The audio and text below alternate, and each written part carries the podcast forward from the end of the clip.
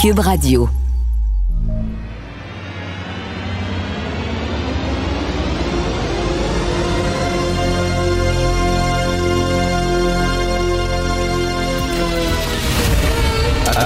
Attention, cette émission est laissée à la discrétion de l'auditeur. Les propos et les opinions tenues lors des deux prochaines heures peuvent choquer. Peuvent choquer. Oreilles sensibles s'abstenir. Richard Martineau. Martino. Un animateur pas comme les autres. Richard Martineau. Cube Radio. Bon vendredi, merci d'écouter Cube Radio. Euh, je vous parle, et c'est le docteur François Marquis qui est à LCN et plus ça va, plus il est cerné. Bientôt, il va falloir, le ramasser avec une pelle. Je pense que c'est vraiment pas évident dans les hôpitaux. Vous avez vu ça, on va probablement prolonger le couvre-feu, on va probablement prolonger le confinement. C'est pas demain la veille qu'on va pouvoir retourner dans un gym, qu'on va pouvoir retourner dans un restaurant, prendre un verre dans un bar. Oubliez ça. On est vraiment écœuré. Voulez-vous que je vous dise encore de, de plus mauvaises nouvelles? Je suis là pour vous dire la vérité. En Israël, on a vanté le modèle israélien en disant c'est incroyable. Eux autres, ils ont vraiment ils ont vacciné plus de 2 millions de personnes. Ça roule au bout là-bas. 12 400 Israéliens ont attrapé la COVID après avoir été vaccinés. 12 400. OK, ça, c'est que après avoir reçu la première dose. Donc, la première dose, là, il faut que tu aies une deuxième dose pour que ça soit parfait. La première dose, ça te protège, mais c'est pas génial. Fait qu'il faut pas attendre longtemps. Faut pas, tu sais, au-delà de 21 jours, là, ça n'a pas de bon sens. À, partir du 15e jour, le vaccin kick. Et kick in, comme on dit, rentre, pouf, OK, il y a un effet. Puis après ça, au 21e jour, il faut que tu aies la deuxième dose. Il faut vraiment avoir une deuxième dose rapidement. Là, on attend, là.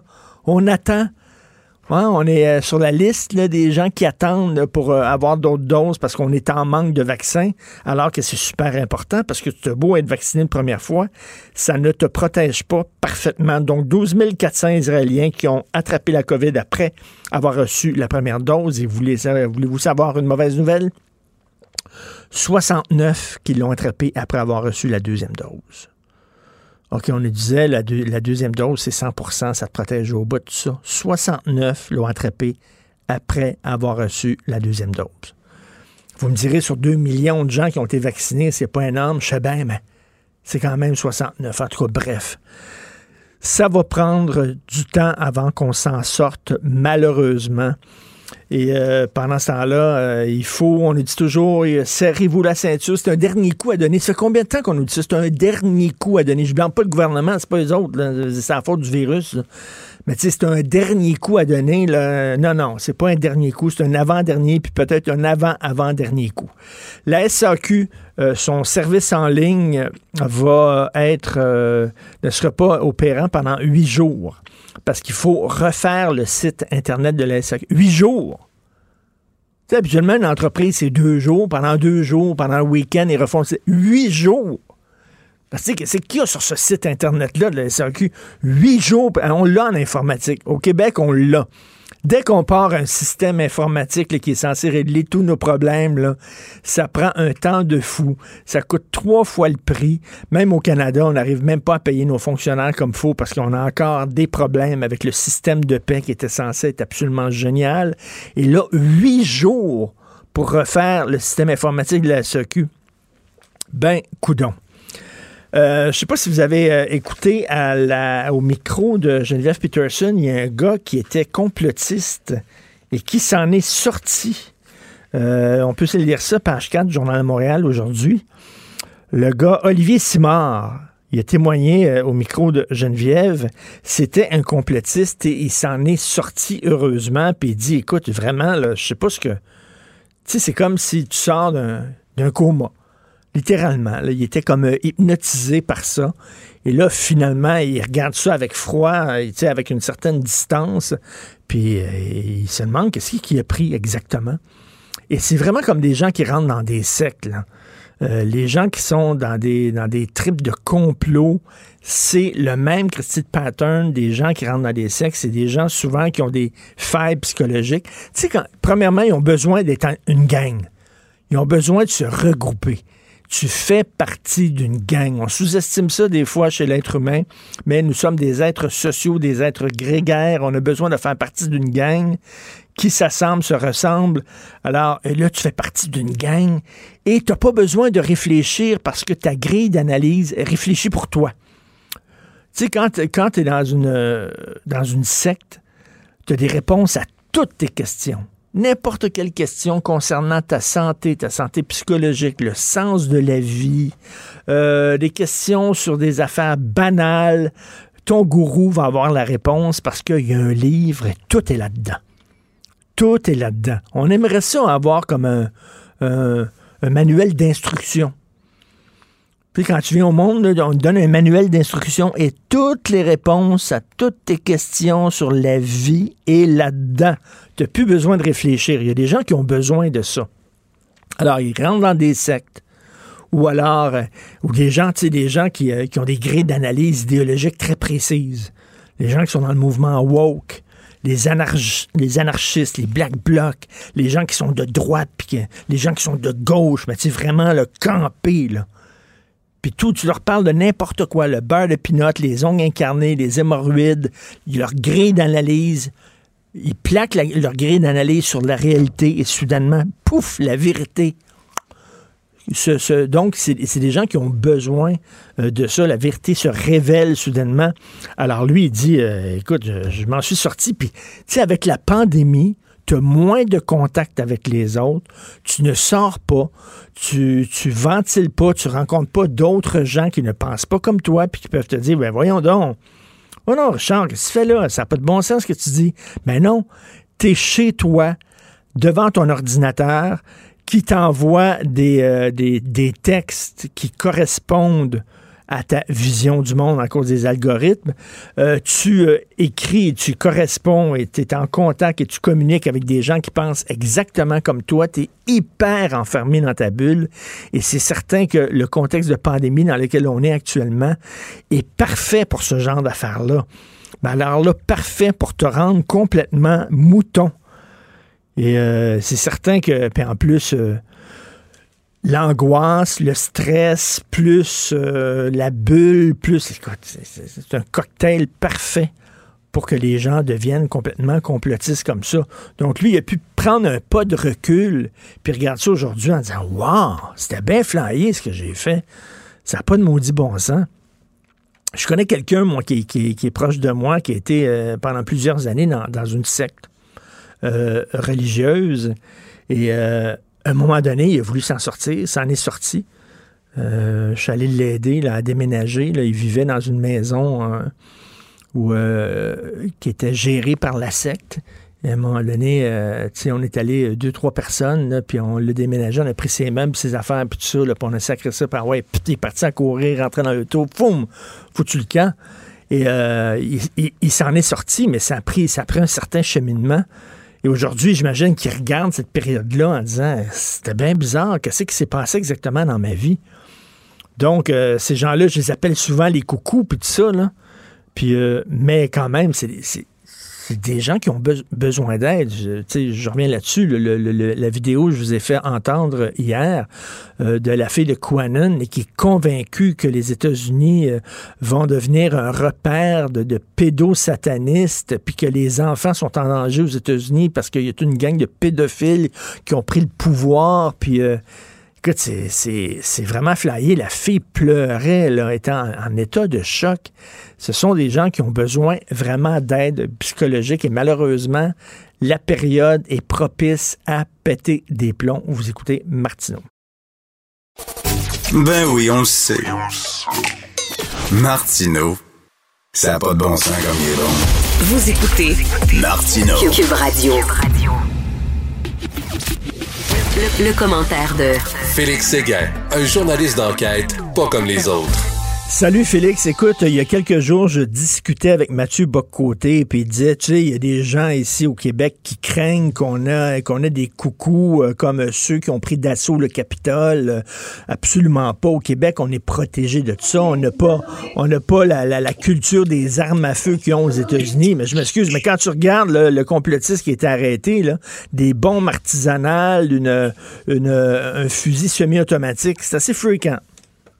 Ben oui, en fait, ça correspond effectivement à la définition que l'on se faisait d'une personne dont les problèmes de santé mentale, les problèmes de consommation aussi de drogue et euh, une certaine forme euh, de décompensation liée à la pandémie de COVID-19 peut euh, rendre, peut exacerber en fait là, euh, peut-être peuvent être exacerbées, dois-je dire, par euh, les, les, les, les, idées complotistes. Alors le cas de Martin Clermont correspond en tout point euh, à celui dont je te parle.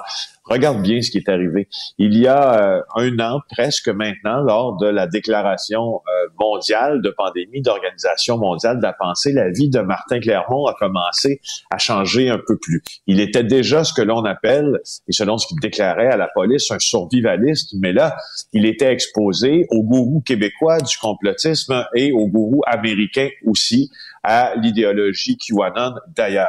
Et il a, euh, il en est venu, selon euh, la police et selon sa famille, à accepter un peu tout ça et à propager des idées complotistes, notamment sur son profil Facebook.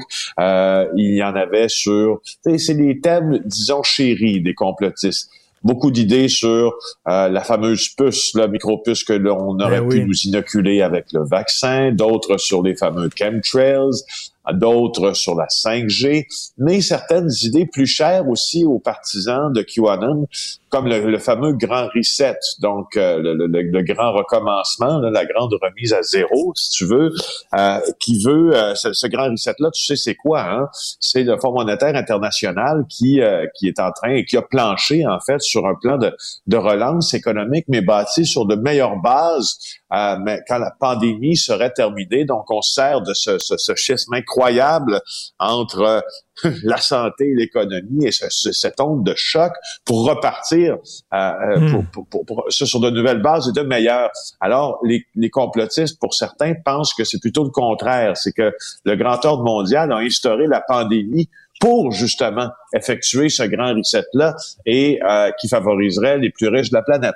Alors, en tout cas, tout ça pour dire que euh, quelques jours, deux jours après euh, le soulèvement au Capitole de Washington, euh, ça commençait à aller de mal en pis dans la tête de Martin Clermont. Et puis son frère qui habite juste à côté de lui, parce que lui, son frère est le locataire d'un appartement là à Martin Clermont qui hmm. reste voisin il a dénoncé à la police parce que là, il trouvait que ça, ça fonctionnait plus du tout ses affaires. Il était au courant que Martin Clermont avait un problème déjà de santé mentale, c'est-à-dire la bipolarité diagnostiquée, traitée, et aussi une consommation excessive de drogue dont des, de, des méthamphétamines. Alors, tout ça faisant, euh, il a vu que ça fonctionnait pas. Il a vu que Martin Clermont manifestait l'intention de se sauver dans les bois avec son fils pour fuir un bris de normalité causé par la pandémie. Un bris de normalité, c'est un terme qui est utilisé par les survivalistes. Et là, il se rend finalement, et t'imagines, imagine Richard, imagine si c'était ton frère à toi. Donc, René Clermont, à qui j'ai parlé, a pris son courage à deux mains. Euh, euh, il s'est rendu dans les bureaux de la police à Louisville en disant ça va pas avec mon frère, ça va pas. Et la police c'est inouï. Et sa blonde, la blonde de ce gars-là a pas l'air être mieux, hein? Non, euh, non, tu as, absolument raison. Euh, je vais t'expliquer pourquoi. Euh, la suite des choses, c'est que la police s'est rendue là euh, deux jours après l'attentat du Capitole, un vendredi, chez Martin Clermont, sur la rue Saint-Ubald à Louisville. Ce qu'ils ont trouvé là, écoute, une arme semi-automatique, un CZ-58, même arme qui a été utilisée à l'attentat de la Grande Mosquée. Métropolis et de la Grande Mosquée, la tuerie. Oui, les deux. L'attentat du Métropolis et la tuerie de la Grande Mosquée de Québec. Même arme. Euh, ils ont trouvé également des chargeurs haute capacité. C'est interdit. C'est complètement illégal.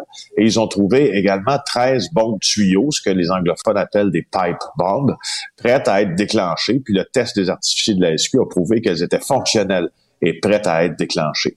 Alors, il a été accusé, entre autres, de, différents chefs là, concernant ces explosifs, les armes, aussi la possession de drogue, des menaces de mort.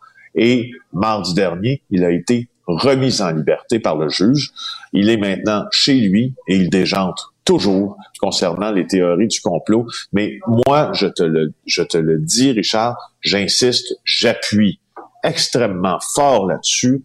Nous avons publié cette histoire-là aujourd'hui parce que c'est la, c'est l'exemple parfait de la spirale hmm. infernale dans laquelle peut entraîner euh, des gens qui sont faibles en raison de leur santé mentale ou de d'autres problèmes de santé.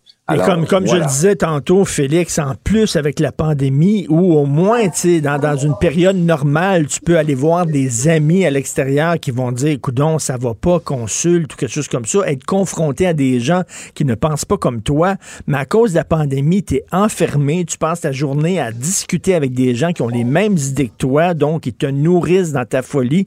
Lui, il était rendu où il disait que les extraterrestres lui parlaient, là. Oui, c'est ça. En fait, son frère me relatait là euh, que dans les jours euh, précédents son arrestation, il disait à son frère euh, euh tu reçois un message d'un extraterrestre, toi, parce que moi, ils en laissent sur ma boîte vocale, tu sais.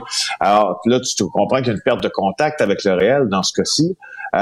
Et puis René Clermont, le frère de, de, de, l'accusé dans ce dossier, il reconnaît que lorsqu'il a porté plainte à la police, puis que les polices sont venus chercher, il dit j'étais là, moi, euh, ma sœur, ma mère, la mère de Martin Clermont aussi, puis il dit on braillait toute la gang pour le citer parce que on, on, savait pas que le traitement était pour lui être réservé.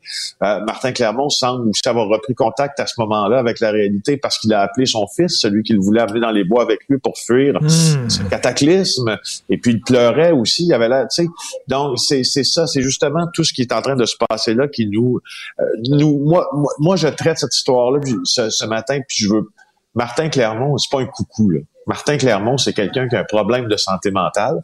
Martin Clermont, c'est quelqu'un qui a consulté et qui s'est abreuvé pendant quelques années et encore plus maintenant d'idées complotistes. Ses euh, proches le disent justement que euh, après notamment l'attentat au Capitole, il craignait une guerre civile. Et là, on est dans tout ce dont on avait peur depuis le début euh, de l'incursion dans nos têtes de, des, des, des, complotistes québécois, entre autres, ça, ça, se passe, là. Ça se passe, Et, et sa blonde, tu sais, ma, ma mère disait chaque... Euh, chaque casserole trouve son, couvercle, là, donc euh, sa, sa, blonde est là-dedans aussi. Là. Elle disait, elle, elle, le défendait là, en disant non, non, non, il est très correct, mon mari. Là. Puis euh, évidemment, comme moi je suis allé la voir, essayer de comprendre un peu, faire le, dessiner les, contours de la personnalité de Clermont, puis elle m'a, elle m'a, bon, elle m'a traité, tu sais, comme ça arrive souvent, de, de, poubelle, de, de, de merdia, tu sais, elle ben reprend à son compte euh, des jeux de mots là que les complotistes euh, aiment bien faire là à notre endroit. Puis tu as, raison sur une chose aussi, Richard, ce dont tu parlais tantôt là. Dans le cas de euh, Clermont, je voyais ses dernières publications euh, sur Facebook, entre autres, et le réseau, réseau social-là euh, ben, n'est pas devenu l'est depuis longtemps, mais pour spécifiquement parler de Clermont, la Chambre d'écho de ces délires complotistes, parce que tu regardes ce qu'il publie, exemple, il publie à un moment donné une photo avec un bébé qui joue sur la plage avec un masque à gaz. derrière, il y, a, comme un fond un peu... Euh, Purple Haze, là, avec euh, donc un fond mauve euh, voilé avec une tour 5G puis des chemtrails dans le ciel en disant on veut-tu en arriver là? Et les gens qui lui répondent qui sont de qui font partie de ses amis et de son entourage et c'est là où euh, j'appuie sur cette fameuse chambre de résonance ou hmm. chambre d'écho ben lui lui le conforte en fait dans ses idées conspirationnistes là et lui disent qu'il a raison de penser ça donc il franchit des étapes nous disent des sources policière vers la radicalisation complotiste. Ah, c'est un peu, c'est un peu ça. Et on s'en était parlé de l'hypocrisie des médias sociaux, des Facebook, des Twitter de ce monde qui d'un côté disent ça n'a pas de bon sens, les fake news, il faut barrer les Alexis Cossette de ce monde, il faut barrer les QAnon, tout ça. Mais de l'autre côté, par leurs algorithmes, par leurs logiciels, ils alimentent ça, ils créent les monstres qui après ça, ils veulent combattre et censurer. Oui, c'est bien juste. Effectivement, et c'est là, moi, je l'ai vu et ça m'a sauté aux yeux. Euh, ça m'a, ça m'a attristé parce que je l'ai entendu dans la théorie, mais je ne l'avais jamais vu dans la pratique. Mm. Et puis, euh, même que les gens le font sans s'en rendre compte, parce que moi, je suis allé euh, retracer des amis de Martin Clermont qui euh, l'encourageaient dans ses publications complotistes. Il y en a un qui travaillait, exemple, au Tigre géant à, Louisville quand j'y suis passé en début de semaine. Je suis allé le voir. Il travaillait dans le secteur de la, boucherie. Je suis allé lui, demander, bon, ben, me, me présenter. Puis là, je dis, salut, est-ce que tu sais ce qui est arrivé avec ton ami Martin Clermont? Il dit, non, pas tant. Ben, je dis, là, je, je, il, a été arrêté. Il met l'avant beaucoup d'idées complotistes et tout ça. Et, euh, et celui-même qui l'avait encouragé à poursuivre dans ce genre de délire presque paranoïde, euh, ne se rendait pas compte qu'il l'avait encouragé, qu'il avait cautionné ces idées-là. Puis des fois, mhm. c'est cautionné. Puis son frère le dit bien, hein, c'est un brave homme, son frère. Son frère, à, Martin Clermont, le dit sur un ton bienveillant. Il dit, il a le droit de croire ce qu'il veut. Là. Mais à un moment donné, et c'est la réalité qui fuit avec la croyance aussi. Fait que c'est, je trouvais... Puis il y a une autre affaire aussi, Richard.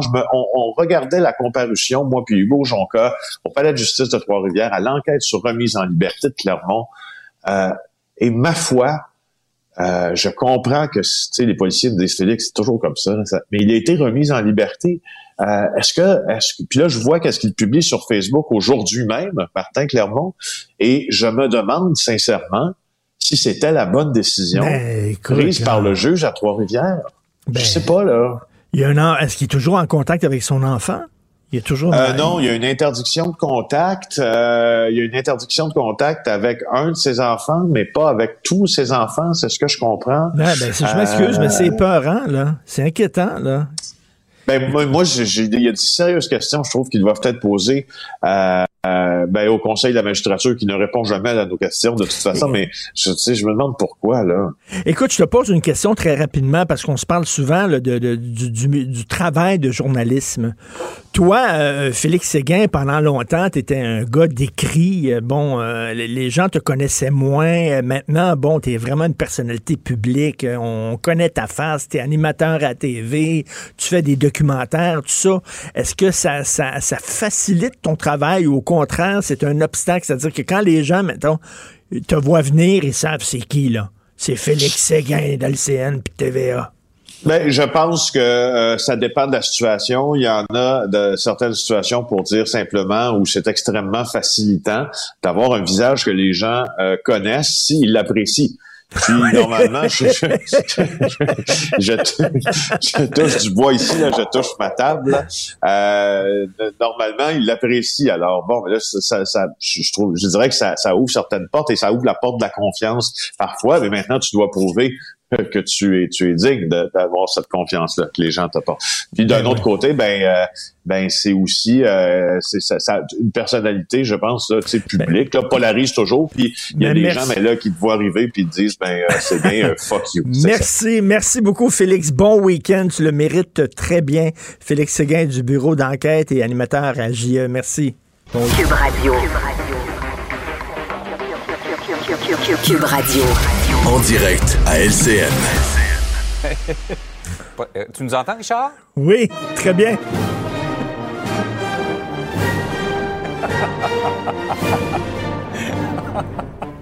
Alors, les, les Britanniques ont la série. Tu veux soumettre ton nom comme euh, gouverneur général? Oui. Les Britanniques ont la série The Crown. On devrait avoir la série gouverneur général, nous autres, exactement au Canada.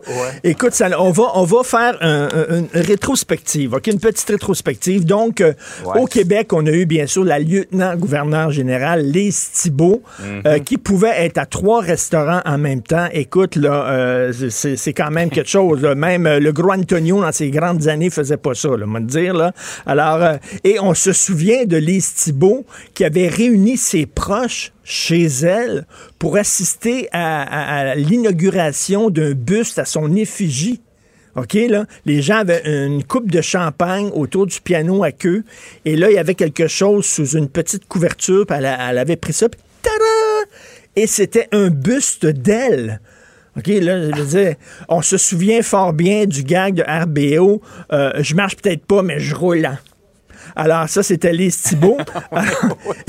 Et il y avait Michael Jean, après ça, le Chud. Le Chud, Michael Jean, qui dépensait de façon énorme, elle aussi.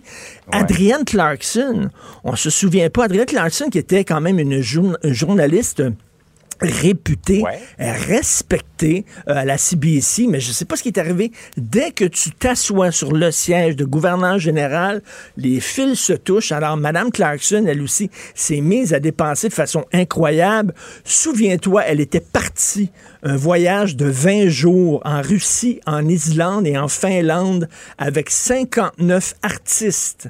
OK? Elle disait c'était pour euh, euh, euh, organiser des échanges vigoureux concernant notre identité nordique commune. OK? Et quand elle, a- J'avais oublié celle-là. quand elle a quitté son poste de gouverneur général, déjà, ils reçoivent Ouais. une pension à vie de 130 000 par année, je Ouais. crois. Et elle, a chargé Ouais. en dépenses et en frais 100 000 par année. C'était pas suffisant, sa pension. Elle avait 100 000 de dépenses parce qu'elle avait un bureau où elle allait s'asseoir dans le bureau et elle se regardait dans le miroir, j'imagine, comme ça. Là. De Même, là. Je sais pas, elle écrivait ses, ses mémoires. Hey, Richard, c'est quoi le regard au-dessus, là? C'est comme un regard. C'est la reine. Au loin. Ben, c'est- c'est- c'est- c'est- tu représentes la reine. C'est c'est le pouvoir divin qui rentre dans toi. Et là, Julie Payette, écoute, c'est quoi? Ben, de toute façon, ce poste-là, et là, c'est très drôle parce qu'on dit le pays ne pourra pas fonctionner parce qu'on n'a pas de gouverneur général. Attends, mais le pays ne peut pas fonctionner parce que Julie Payette n'est pas là. Je pense qu'on est capable quand même de gérer la place quand même correctement sans Mme Payette. Mais ça montre à quel point on va-tu se débarrasser un moment donné Ouais. de la monarchie britannique et devenir vraiment indépendant au Canada? Ce sont des jobs qui ne servent strictement à rien. C'est du décor. Bref. Alors, Julie Payette, je sais pas, on va la remplacer par qui? Wayne Gretzky? Je- je- J'ai aucune Ouais, idée. Le nom circule. Wayne Gretzky, j'ai vu Chris Hadfield, j'ai vu euh, euh, même euh, Andrew Shear a été avancé comme, comme nom. Andrew euh, ouais. My God. Dan Aykroyd, le gars des Blues Brothers, là, le comique, là, qui est un Canadien, vrai, pourquoi on ne devrait pas le prendre? Ben oui, je sais pas. En tout cas, bref. Mais je, je trouve que tu es très, très. avec l'attirail que tu avais, là, tu es. crédible Oui, pour merci. occuper le siège. Richard. l'avoir, ce job-là. On change complètement d'ordre d'idée parce que ce dont on va parler, c'est vraiment pas drôle. C'est euh, le, le meurtre de Marilyn Lévesque dans la région de Québec. Et le rapport qui a été déposé hier est épouvantable sur le manque de- de- d'encadrement de, son meurtrier. Écoute, le gars était en prison, faut le rappeler, pour avoir tué euh, son ex-conjointe. C'était quelqu'un qui avait un passé de violence envers les femmes. On lui a permis à trois reprises d'aller dans des salons de massage, salons érotiques, d'avoir des contacts avec des travailleuses du sexe sous prétexte ben, c'est un homme et il faut bien que le corps exulte, il a des besoins. Donc, et ce qu'on disait finalement, Jean-François, c'est que bon, ce gars-là est dangereux pour madame tout le monde qui se promène, mais une travailleuse du sexe. Bof. Ben ouais. Tu sais, la vie d'une travailleuse du sexe, qu'est-ce que ça vaut? Alors, si jamais il pète une fuse avec une prostituée ou avec une masseuse, Bon, écoute, c'est quand même, c'est incroyable. Et euh, son agent de libération euh, n'était même pas au courant de son historique. En fait, avait pas lu les détails de son procès qui l'a amené à être incarcéré. Donc, n'avait pas vu les témoignages de gens qui disaient que ce gars-là avait un problème sérieux avec les femmes. Et je reviens à ça, c'est comme si tuer une travailleuse du sexe, c'était pas aussi grave que de tuer n'importe quelle autre femme de notre société. C'est scandaleux, c'est extrêmement choquant. Et euh, on le dit souvent, tout- toute l'histoire des libérations conditionnelles, il y a un livre qui était sorti du journaliste Yves Thériault, Tout le monde dehors. Tout le monde dehors. Écoute, il faut faire un sacré ménage là-dedans et qu'on ait permis à ce gars-là de rencontrer des prostituées alors qu'il y avait un passé de violence. C'est vraiment extrêmement choquant. Donc, euh, c'est un rapport là, qui a surpris beaucoup de monde. Il y a des gens qui le trouvent trop doux euh, parce qu'on aurait dû être plus sévère et rendre ces gens-là imputables, les gens qui ont pris des mauvaises décisions. Reste que quand même, au moins, euh, ça nous montre clairement à quel point il y a encore un problème dans ces dossiers-là. Ça ramènera pas Marilyn, mais il faut qu'il y ait Non. un effet Marilyn dans le système. Il faut vraiment qu'on change les façons Tout de à faire. fait. Et ces femmes-là qui décident pour toutes sortes de raisons de, de, de, de faire le travail de sexe. Il faut que ces filles-là soient protégées. Absolument. Merci, bon Hey, Richard, week-end passe tout le une belle monde. fin de semaine. Merci, Salut. salut. Si c'est vrai qu'on aime autant qu'on déteste, Martineau, C'est sûrement l'animateur le plus aimé au Québec.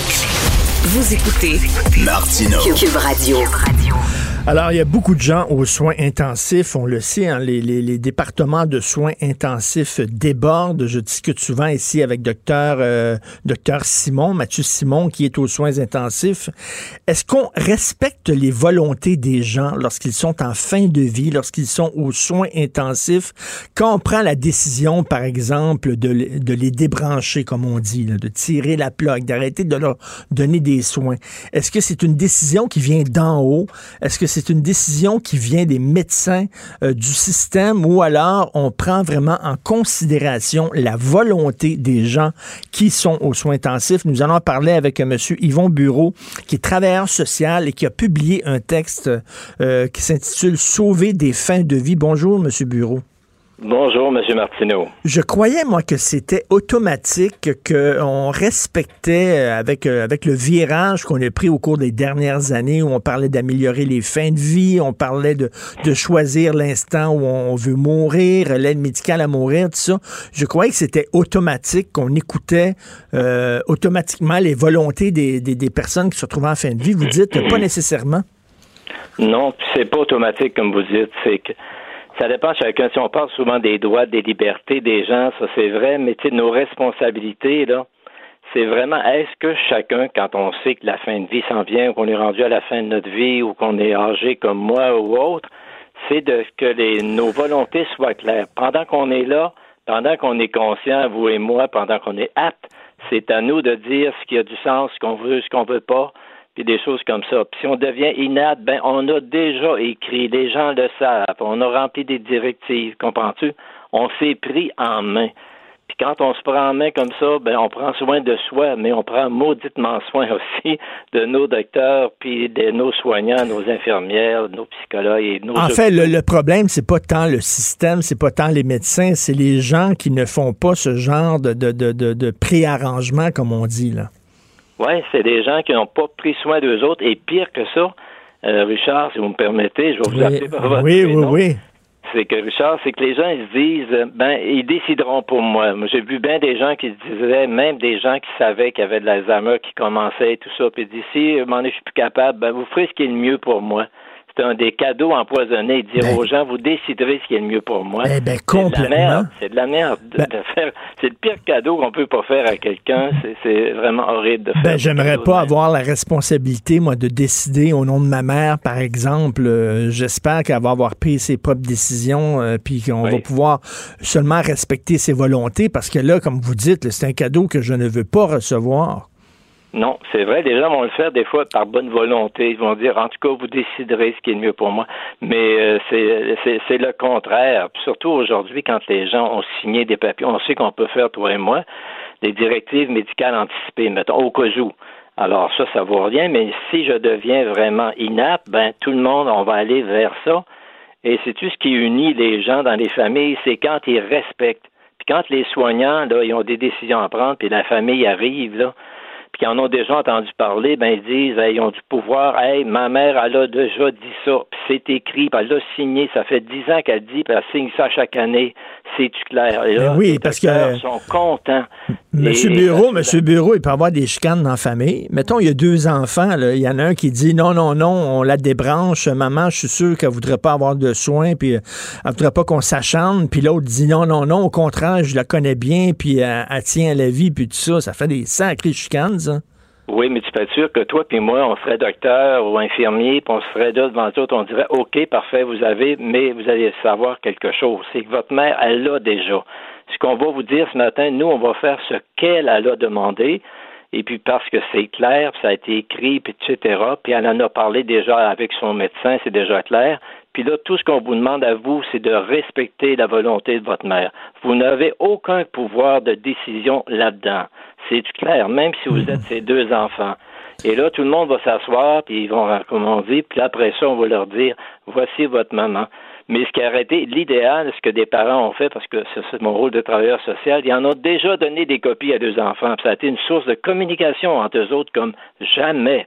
Alors, mais, jusqu'où? Mais, mais là, en même temps, il faut s'assurer que c'est vraiment la volonté de la personne, parce que moi, je peux écrire quelque chose en disant j'ai mis de la signature de ma mère, en disant c'est ça ah, qu'elle ben veut, puis tout ça. Donc, comment on fait là, pour faire les, pour ceux qui nous écoutent, là, faire ça dans l'ordre, faire ça correctement, on s'y prend comment? Ils se prennent comment? D'abord, ils peuvent ce qu'on appelle euh, sur les réseaux, là, directives médicales anticipées, on peut écrire déjà des choses. Puis avoir fait, avoir nommé un mandataire. Mais un mandataire, Richard, il y en a qui nomment euh, quelqu'un de la famille mandataire, on ne leur dit même pas. Puis quand ça arrive le moment où le docteur va se tourner vers le mandataire, le mandataire ben, dit, ah, on n'a jamais parlé. Comme mandataire, si quelqu'un te demande d'être mandataire, tu dis oui, mais tu vas me mettre des mots, t'as dit euh, des directives bien claires pour que moi, là, si quand on va me demander quoi faire, j'arrête pas à dire ce que moi je veux, mais je vais dire ce que toi tu veux, puis tu l'as écrit, puis tu en as déjà donné une copie. C'est déjà dans le dossier. Alors, c'est déjà beaucoup. Comme quelqu'un qui s'en va à l'hôpital, ben, c'est important de. Regarde, c'est ainsi. Dans les résidences pour personnes âgées, dans les CHSLD, tout le monde a un plan de soins. Ben, il y en a, c'est même pas mis à jour. Moi, j'ai vu des docteurs en soins pâles aller dans des résidences euh, où il y avait des gens atteints de la COVID et tout ça, puis ils allaient voir les plans de soins, puis c'est même pas à jour, tu sais. Alors, il fallait réunir la famille pour leur dire qu'est-ce qu'on va faire, parce que garder mm. le plan de soins, donc, il y a toute cette responsabilisation qui nous appartient. Mais, mais Monsieur Bureau, vous connaissez l'être humain, là. Vous connaissez l'être humain. Quand on se marie, là, euh, on, se marie et il faut prévoir en cas de divorce qu'est-ce qui va arriver. Mais on dit, ben voyons donc, je veux pas, je veux pas envisager le divorce. Je suis en train de me marier, je suis en amour. Oui, mais il faut envisager le pire. Mais même chose, quand tu es en vie, envisager ta propre mort. C'est pas le fun. Moi, je suis allé faire mon, mon, testament, puis ils m'ont demandé justement, oui, mais qu'est-ce qui va arriver, là? Tu, veux-tu des, des soins? Veux-tu qu'on s'achante? Puis tout ça. Puis là, il a fallu que je, vois ça, là, que sur, sur mon lit de mort, puis. C'est pas super intéressant, C'est pas intéressant, mais c'est mauditement salutaire pour toi. Tu vas beaucoup mieux dormir, Richard, quand ces choses-là. Veux-tu te raconter une anecdote? Il y avait un médecin qui, à un moment donné, avec son épouse, ils ont dit J'ai 70 ans, je sais pas trop quoi, il me raconte ça un peu. Puis il dit là, je, filais bien, mais pas trop. Tu sais pas ce qu'il y avait, puis tout ça. Tout d'un coup, il dit à sa femme Hey, on va voir notre notaire, on va faire nos directives, on va aller euh, refaire nos testaments, préciser ça. Ah, ben, ça tentait pas bien. En tout cas, ils y vont tous les deux. Et puis le monsieur, ben, le notaire, il fait les testaments, on met ça à jour, il vient se relever, il dit Wow, il dit, on va faire maintenant vos mandats en prévision des d'aptitude. Hey, ça le tente pas. Le docteur il dit, ben voyons donc. Ils se rassient, puis ils font leur mandat en prévision des d'aptitude. Bon, ils se relèvent. Il dit, non, asseyez-vous. C'est quoi vous allez mandater? Qu'est-ce qu'il va faire en votre nom? Ah ben merde, là, il disait, ben là, ça va faire et tout ça. Euh, là, là, il n'en pouvait plus, tu sais. Après ça, ben, il dit, quand il est venu pour se relever, il dit, vous allez faire vos directives médicales anticipées vous allez me faire ça, vous allez aller à telle place au ministère, vous allez remplir ça, puis tout le kit. Et puis là, et, puis là, il, me raconte tout ça, puis son épouse aussi.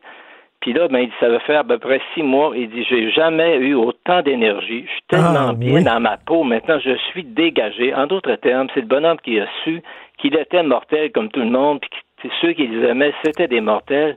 Mais il a clairé ça, comme on dit. Il a réglé ça.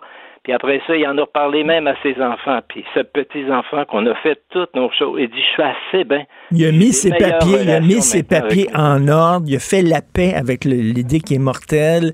Il sait qu'il ne mettra pas, excusez-moi de dire ça, mais il ne mettra pas ses enfants dans la merde, comme on dit. Exactement, exactement. Oui, oui, oui, c'est par amour qu'il fait ça pour soi, mais il le fait pour ses proches. Alors, c'est le plus beau cadeau qu'on peut pas faire. C'est pour ça que c'est ainsi quand on dit prenons soin de nos aînés. Moi, je me dis, oui, oui, oui, c'est vrai, mais laissez des aînés prendre soin d'eux-mêmes, ben, écoutez-les.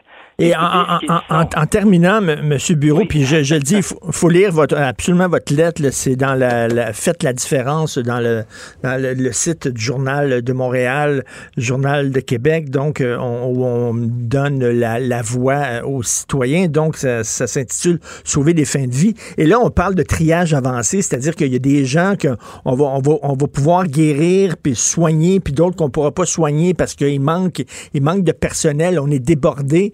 Puis euh, une, un, des facteurs qui va décider si on vous soigne ou pas, c'est l'âge.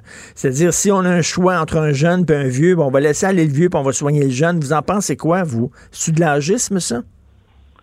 Oh, c'est de l'agisme, mais j'aime pas ça. C'est un, un critère, mais parmi les autres critères, moi, ce que je dis, c'est à l'équipe de soignants qui est important qu'on redonne ces choses-là. Et puis, la, personne de 80 ans, elle est peut-être en, meilleure forme que celui de 40 ans qui a, je sais pas, un ben taux de morbidité énorme. Puis en même temps, c'est de se centrer aussi sur les gens, d'aller voir ces gens-là. Ils le savent. C'est quoi le, le, sens à votre vie? Votre vie, elle est quoi? Et là, de, si la personne, pour continuer à vivre, a besoin de, je sais pas, de temps de, de médicaments ou autre, en d'autres termes, cette personne-là, est-ce qu'elle sent qu'elle est rendue au bout de sa vie, au bout de son âme, comme on dit, si on veut parler? Il y en a qui le sentent que non, aller plus loin, ça plus ou moins de sens. Mais oui, il y en a, il y en a qui tiennent à la vie, qui ont encore des projets, là, je sais pas, les, les puis, qui ont, ont, la santé et tout ça, mais il y en, il y en a qui, qui, ont, qui en ont pas de projet, qui font rien exister, qui vivent pas vraiment. Donc, là encore, vous dites, ben, peut-on demander, peut-on parler aux gens et écouter les gens? Et si je peux me permettre, vous avez quel âge, vous, M. Bureau? Euh, je vais avoir 76 dans quelques jours. Là. Bah, c'est jeune. 76, c'est encore jeune.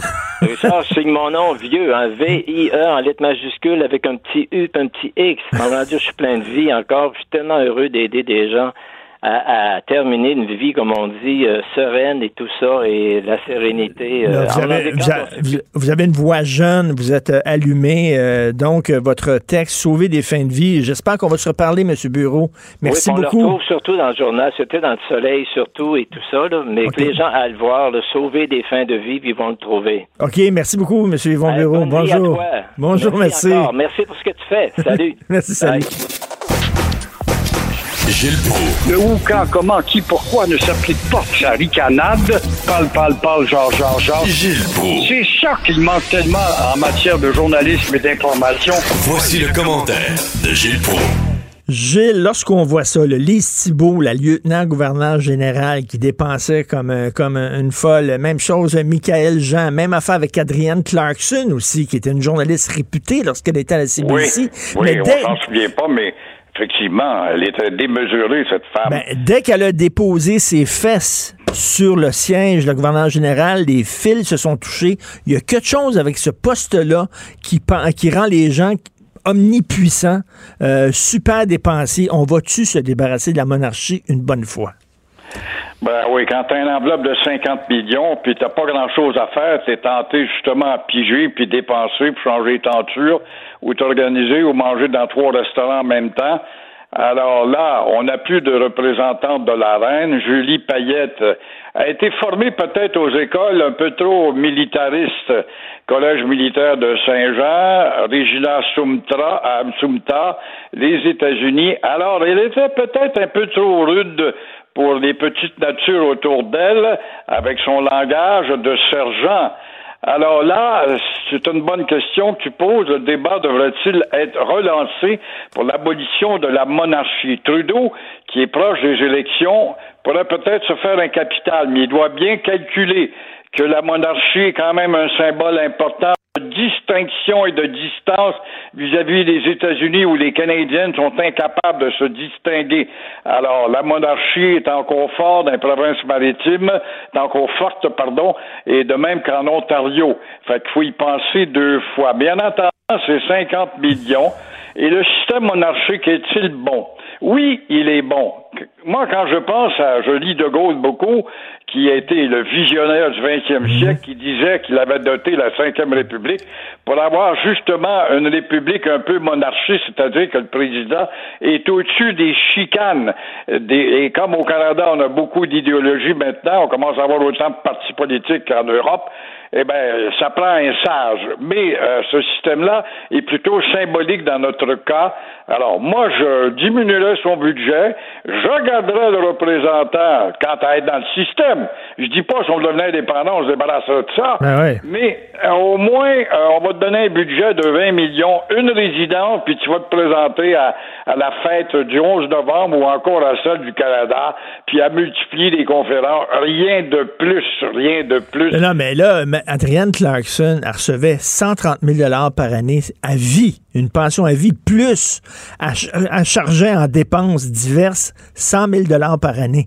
Ça, c'est 230 000 jusqu'à la fin de ses jours. elle était rendue à 300 000, là, tu vois. Euh, Julie, quand même, le salaire a augmenté depuis Mme Clarkson. Et euh, c'est du superflu. Mais c'est une façon pour le Canada se distinguer dans l'Empire britannique et Commonwealth, et en même temps, les Américains qui nous envahissent tellement culturellement, linguistiquement parlant. Alors, c'est pour ça qu'Harper avait ramené des symboles, portrait de la reine notamment, pour enlever des grands auteurs euh, peintres québécois qui avaient leur peinture dans le, dans le bureau du premier ministre lui-même. Il a réintroduit la Royal Canadian Air Force avec le symbole britannique rattaché à l'Angleterre. Alors, il y en a qui croient encore ça, mais que l'immigration qui rentre à pleine porte, ça les préoccupe peu et probablement que ce symbole va se se détériorer de lui-même. Là, je parle. remplacé par quoi? On est tellement américains au Canada. Ils n'ont que nous autres pour se distinguer et ils sont trop pétroits d'esprit, trop redneck pour reconnaître que le Québec plus autonome, plus français, ne serait qu'un antidote face à l'américanisation dont il souffre. Mais là, un des problèmes avec Julie Payette, c'est qu'elle avait une historique. Elle, là, elle, avait travaillé, c'est quoi, au Centre des sciences ici, dans le Vieux-Montréal. Et euh, déjà, là, les gens la trouvaient extrêmement élevée. A l'air que déjà, elle était très toxique. Comment ça se fait qu'on lui a donné cette job-là en sachant euh, le passé qu'elle traînait derrière elle? Parce qu'elle était un symbole d'héroïsme, après tout, est allée dans l'espace, c'était une fille qui, de culture mathématique très forte. Je l'avais interviewé, moi, dans le temps. Il y avait eu une fête au collège Régida Sultan, qui est un des collèges privés les plus euh, exigeants au niveau de la discipline, et elle était issue de cette culture-là. Et euh, évidemment, comme elle avait un grand titre d'héroïne, ben ça faisait un beau ben, choix. Elle ralliait tout le monde. C'était pour le Canada qui était monté en orbite. C'est un peu ben, je le sais, je... l'a choisi. Ben, Guy La Liberté est allé dans l'espace. Il y a du temps de libre ces temps-ci. On devrait le prendre comme gouverneur général. Oui, mais Guy La Liberté en deux vapeurs bleues, puis a parlé avec la bouche molle, puis euh, a joué à, à l'évergonder, ça n'aurait pas duré longtemps comme représentant, je pense pas. On avait pensé à Jean Béliveau à un moment donné, ce qui n'était pas une mauvaise idée. Un gars qui ralliait les deux courants, bon garçon, qui euh, n'aime pas les chicanes. C'est ça que ça. Faudra trouver quelque chose, un élément comme ça. On n'en a pas beaucoup. Il y a peut-être le fils de, de, de Lapointe là, qui s'occupe des, des misérables dans les rues de Montréal pourrais peut-être le prendre comme candidat. Je sais de trouver quelqu'un dans la colonie artistique, là. Je pourrais le faire. Moi, je m'envoie à l'air de temps en temps. Fait que je pourrais... Mais toi qui as occupé les bureaux de mise en demeure comme pas un, j'ai bien l'impression qu'on te sortira ça. C'est oui, oui, mais écoute, Martino, regarde tel bureau d'avocat, combien il est occupé avec lui. Je parlais à Félix Séguin tantôt, comment ça se fait qu'on a laissé en liberté ce, ce gars-là, le complotiste, qui avait fait, il avait 13 bombes artisanales chez lui, il avait une arme semi-automatique, et là, soudainement, il est de retour chez lui, il continue à délirer ses médias sociaux, puis il est en contact avec ses enfants. Si t'as rien comprendre, ça prouve une chose. Le gars, il a 45 ans, c'est un homme, c'est un adulte.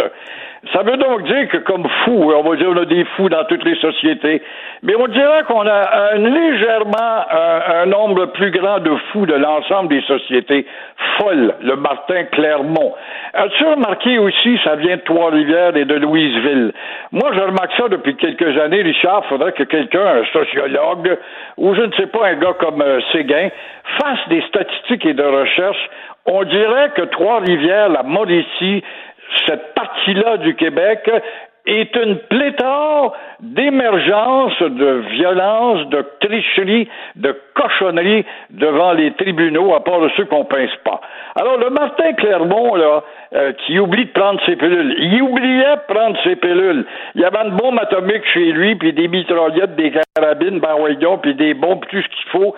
Et euh, il était rentré dans l'écurie des complotistes. Complotistes, ça va bien. Ça démontre que le nombre de fous est un peu plus élevé que dans l'ensemble de nombre d'autres sociétés avec les beaucoup plus de millions que nous autres de monde, Mais moi, ce qui me renverse ce matin, c'est de voir que le juge lui dit prends tes pilules puis je te mets en liberté. Aïe, aïe, Ah aïe. non, non, j'en reviens pas, moi non plus, j'en reviens pas. Et en terminant, au Québec, là, il y a tout le temps une compétition entre le Québec puis l'Alberta puis l'ouest du pays. Puis là, il y a des gens qui sont tout contents en disant l'Alberta, ils pourront même pas vendre leur pétrole aux États-Unis. Yes! Mais sauf que ce qu'on comprend pas, c'est qu'on reçoit de l'argent de l'Alberta, nous autres, la prééquation? Exactement, soit 13 milliards sur 21 milliards. L'Alberta, Colombie-Britannique, euh, Terre-Neuve aussi, Saskatchewan, ça gagne leur vie avec le pétrole. Les surplus vont dans la péréquation. C'est une équité, en tout cas, qui est, qui, est une, une vertu du système confédéral. Mais là, euh, évidemment, les écolos sont tellement forts, mais tellement forts, tellement, c'est incroyable l'influence qu'ils peuvent avoir parce qu'il y a présent des votes. On le voit à Montréal avec les cyclistes. Et euh, toujours est-il que euh, là, euh, le premier, le président américain est rentré dans ce courant-là.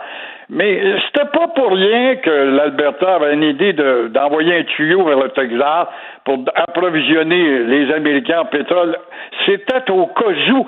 C'est pas parce qu'il y a de l'avenir dans l'or noir. Il n'y en a pas d'avenir dans l'or noir. Mais en attendant, on a besoin, en attendant, on dépend de l'Arabie saoudite, dont le régime peut être fragile. Les renversements se font en un clin d'œil et l'approvisionnement, on n'est pas très amis avec le Venezuela, l'approvisionnement se ferait pas s'il fallait qu'une guerre, éclate. Les États-Unis ou l'armée américaine a trois mois de réserve de pétrole, dit-on.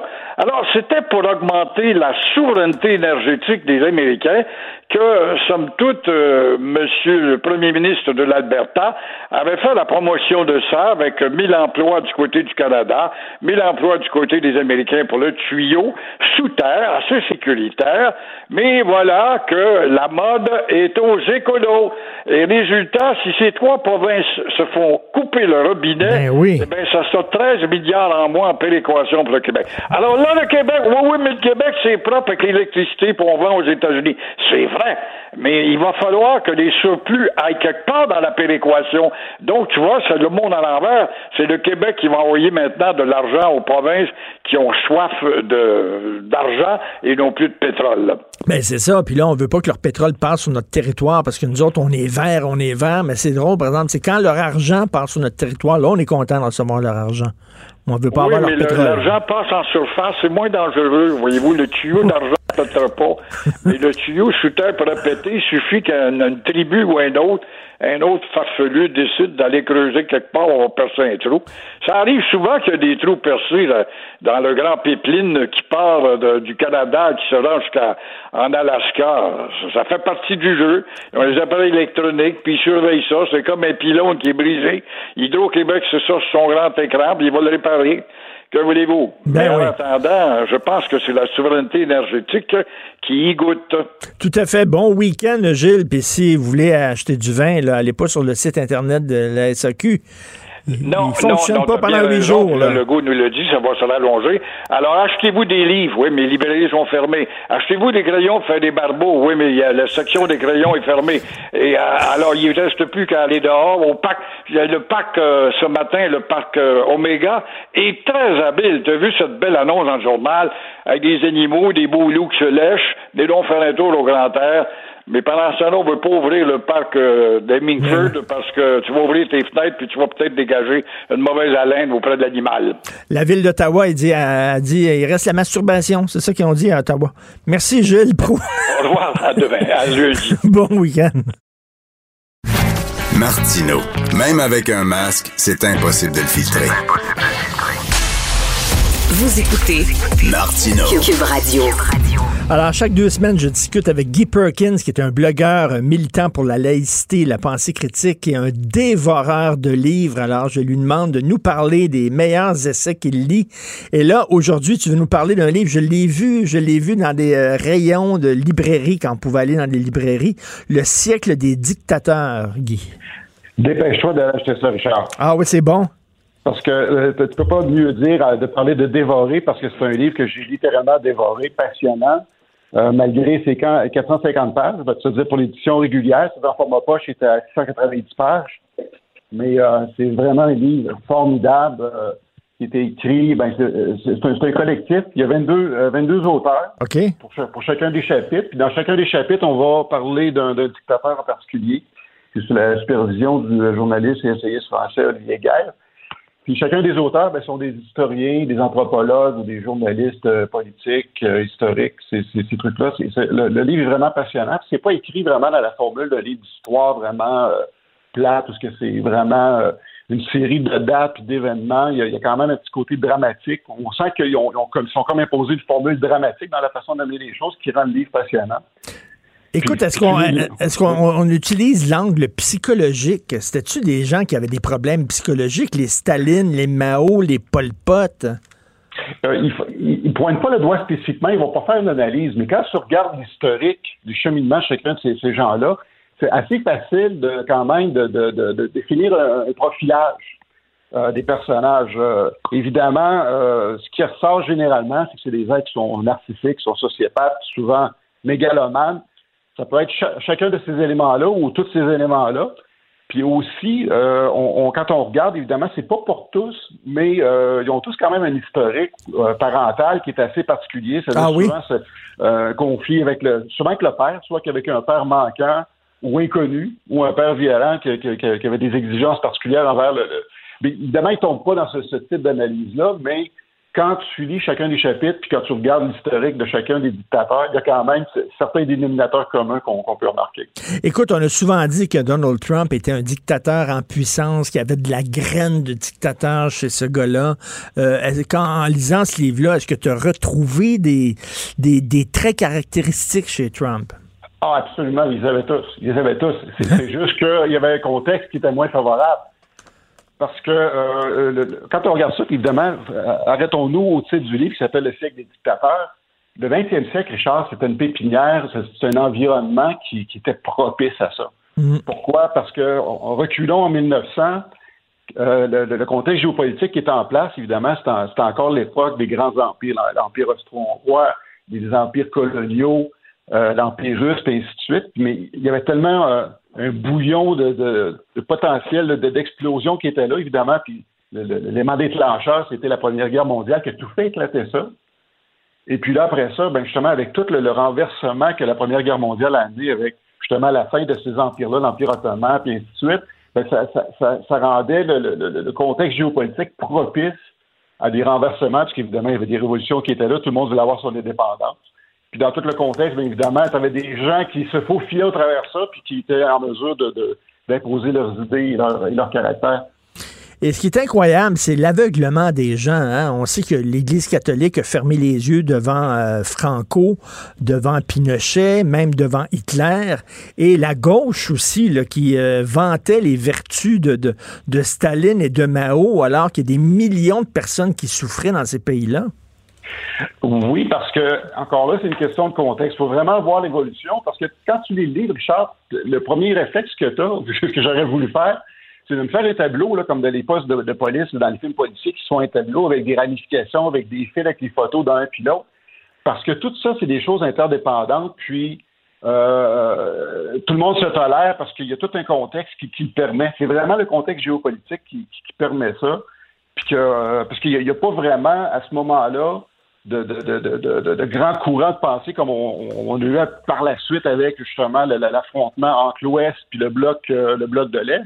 Il y avait quand même là, ces gens-là contrôlaient ça, mais encore là, ils ont toléré eux autres même des des, des, euh, euh, des, dictatures parce que bon, certaines faisaient leur affaire, d'autres ne le faisaient pas, mais sauf qu'à ce moment-là, dans l'époque d'Hitler, Hitler il a pas fait ça lui tout seul, il a profité d'un contexte politique comme Trump mmh. aurait pu faire.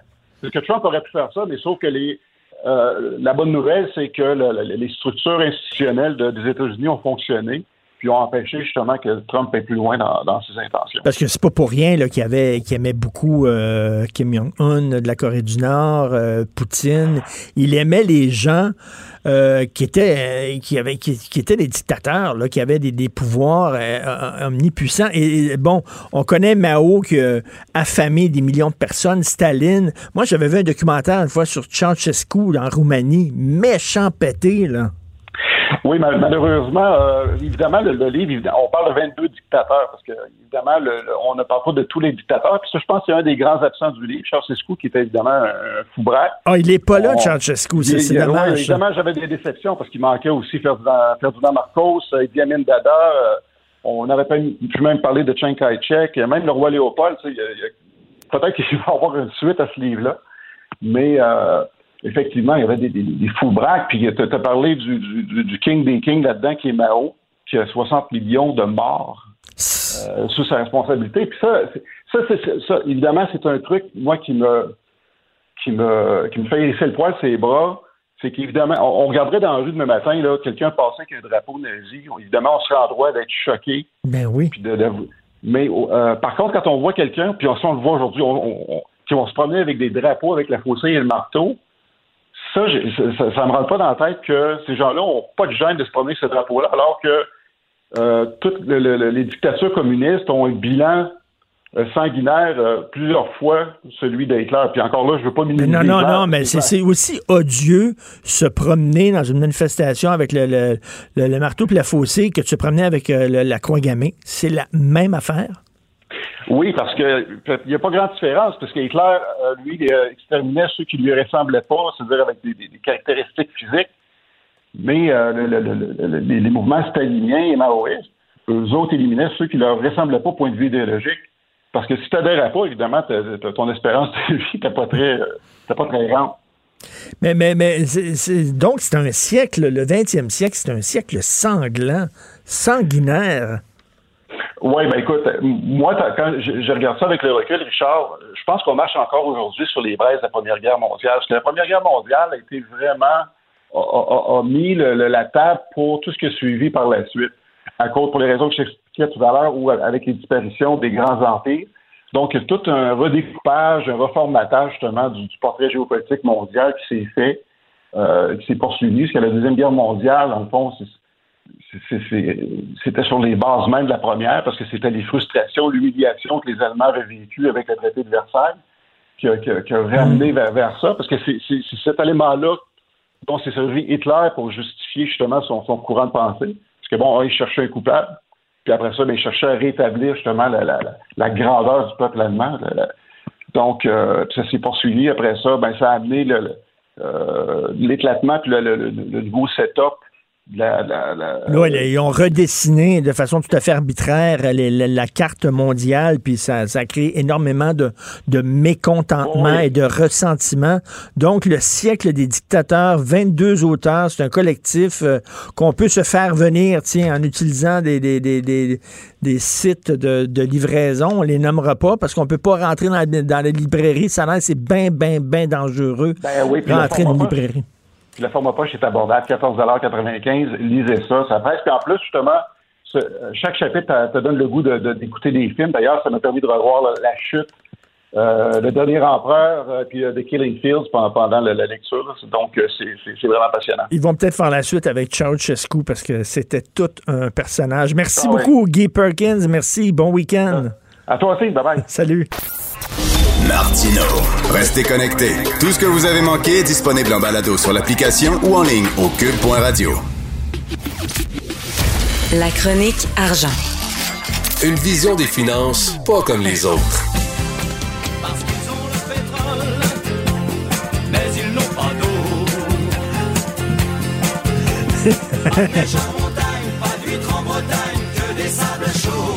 C'est quoi cette tonne-là, Yves? En fait, c'est une chanson de Michel Sardou qui touche le pétrole parce que j'ai découvert que lors du choc pétrolier des années 70, en fait, dans les années 73, la France avait été traumatisée par le premier choc pétrolier, puis l'augmentation spectaculaire des prix des carburants avait amené beaucoup d'artistes à, émettre des chansons. Donc, Michel Sardou a écrit une chanson justement sur, euh, sur le pétrole. Ils ont le pétrole, mais c'est tout. Et donc, euh, ça introduit très bien le ben, sujet que je veux te parler. Mais moi, je me souviens, dans les, sais, je suis né en 61, dans les années 70, euh, tu regardais la télévision, la crise du pétrole aux États-Unis, les gens faisaient la queue ah, pour aller faire le plein dans les stations d'essence, puis ça prenait comme une heure. Et ils n'avaient pas juste leur, leur, leur automobile, il y avait des bidons qui remplissaient pour les apporter à la maison. Ah ouais, c'est quelque chose, la crise du pétrole. Alors là, il y a des gens, peut-être au Québec, j'en parlais avec tantôt Gilles Proux. Tu sais, il y a comme une compétition entre le Québec et l'Alberta. Puis il y a des gens qui sont contents que l'Alberta ne peut pas vendre son pétrole aux États-Unis.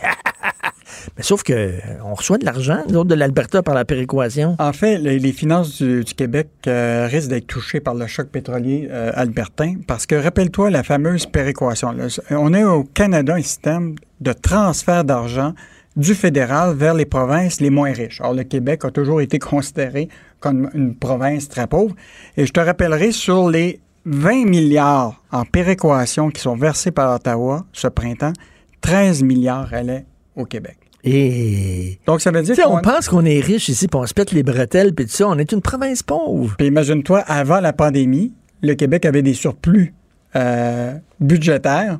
Et là, les Albertains voyaient ça, puis ils disaient, nous autres, on est dans le trouble, puis on voit le Québec avoir un surplus budgétaire et nous... Et se payer des programmes sociaux que nous autres, on peut même pas se payer, nous, province riche.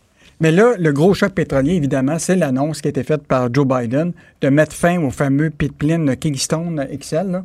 Écoute, c'était 830 000 barils par jour qui devaient partir de l'Alberta pour s'en aller au Texas pour être affinés. C'est énorme. Les, les redevances que l'Alberta devait avoir, l'argent qui devait revenir pour le fédéral. Non, puis l'argent qui été versé là-dedans, j'imagine. le- Ils ont investi 11 milliards pour ce projet-là. Pour rien? Et ben, pour le moment, tout est arrêté. Et euh, puis je pense pas que sous l'ère Biden, ça, ça va reprendre.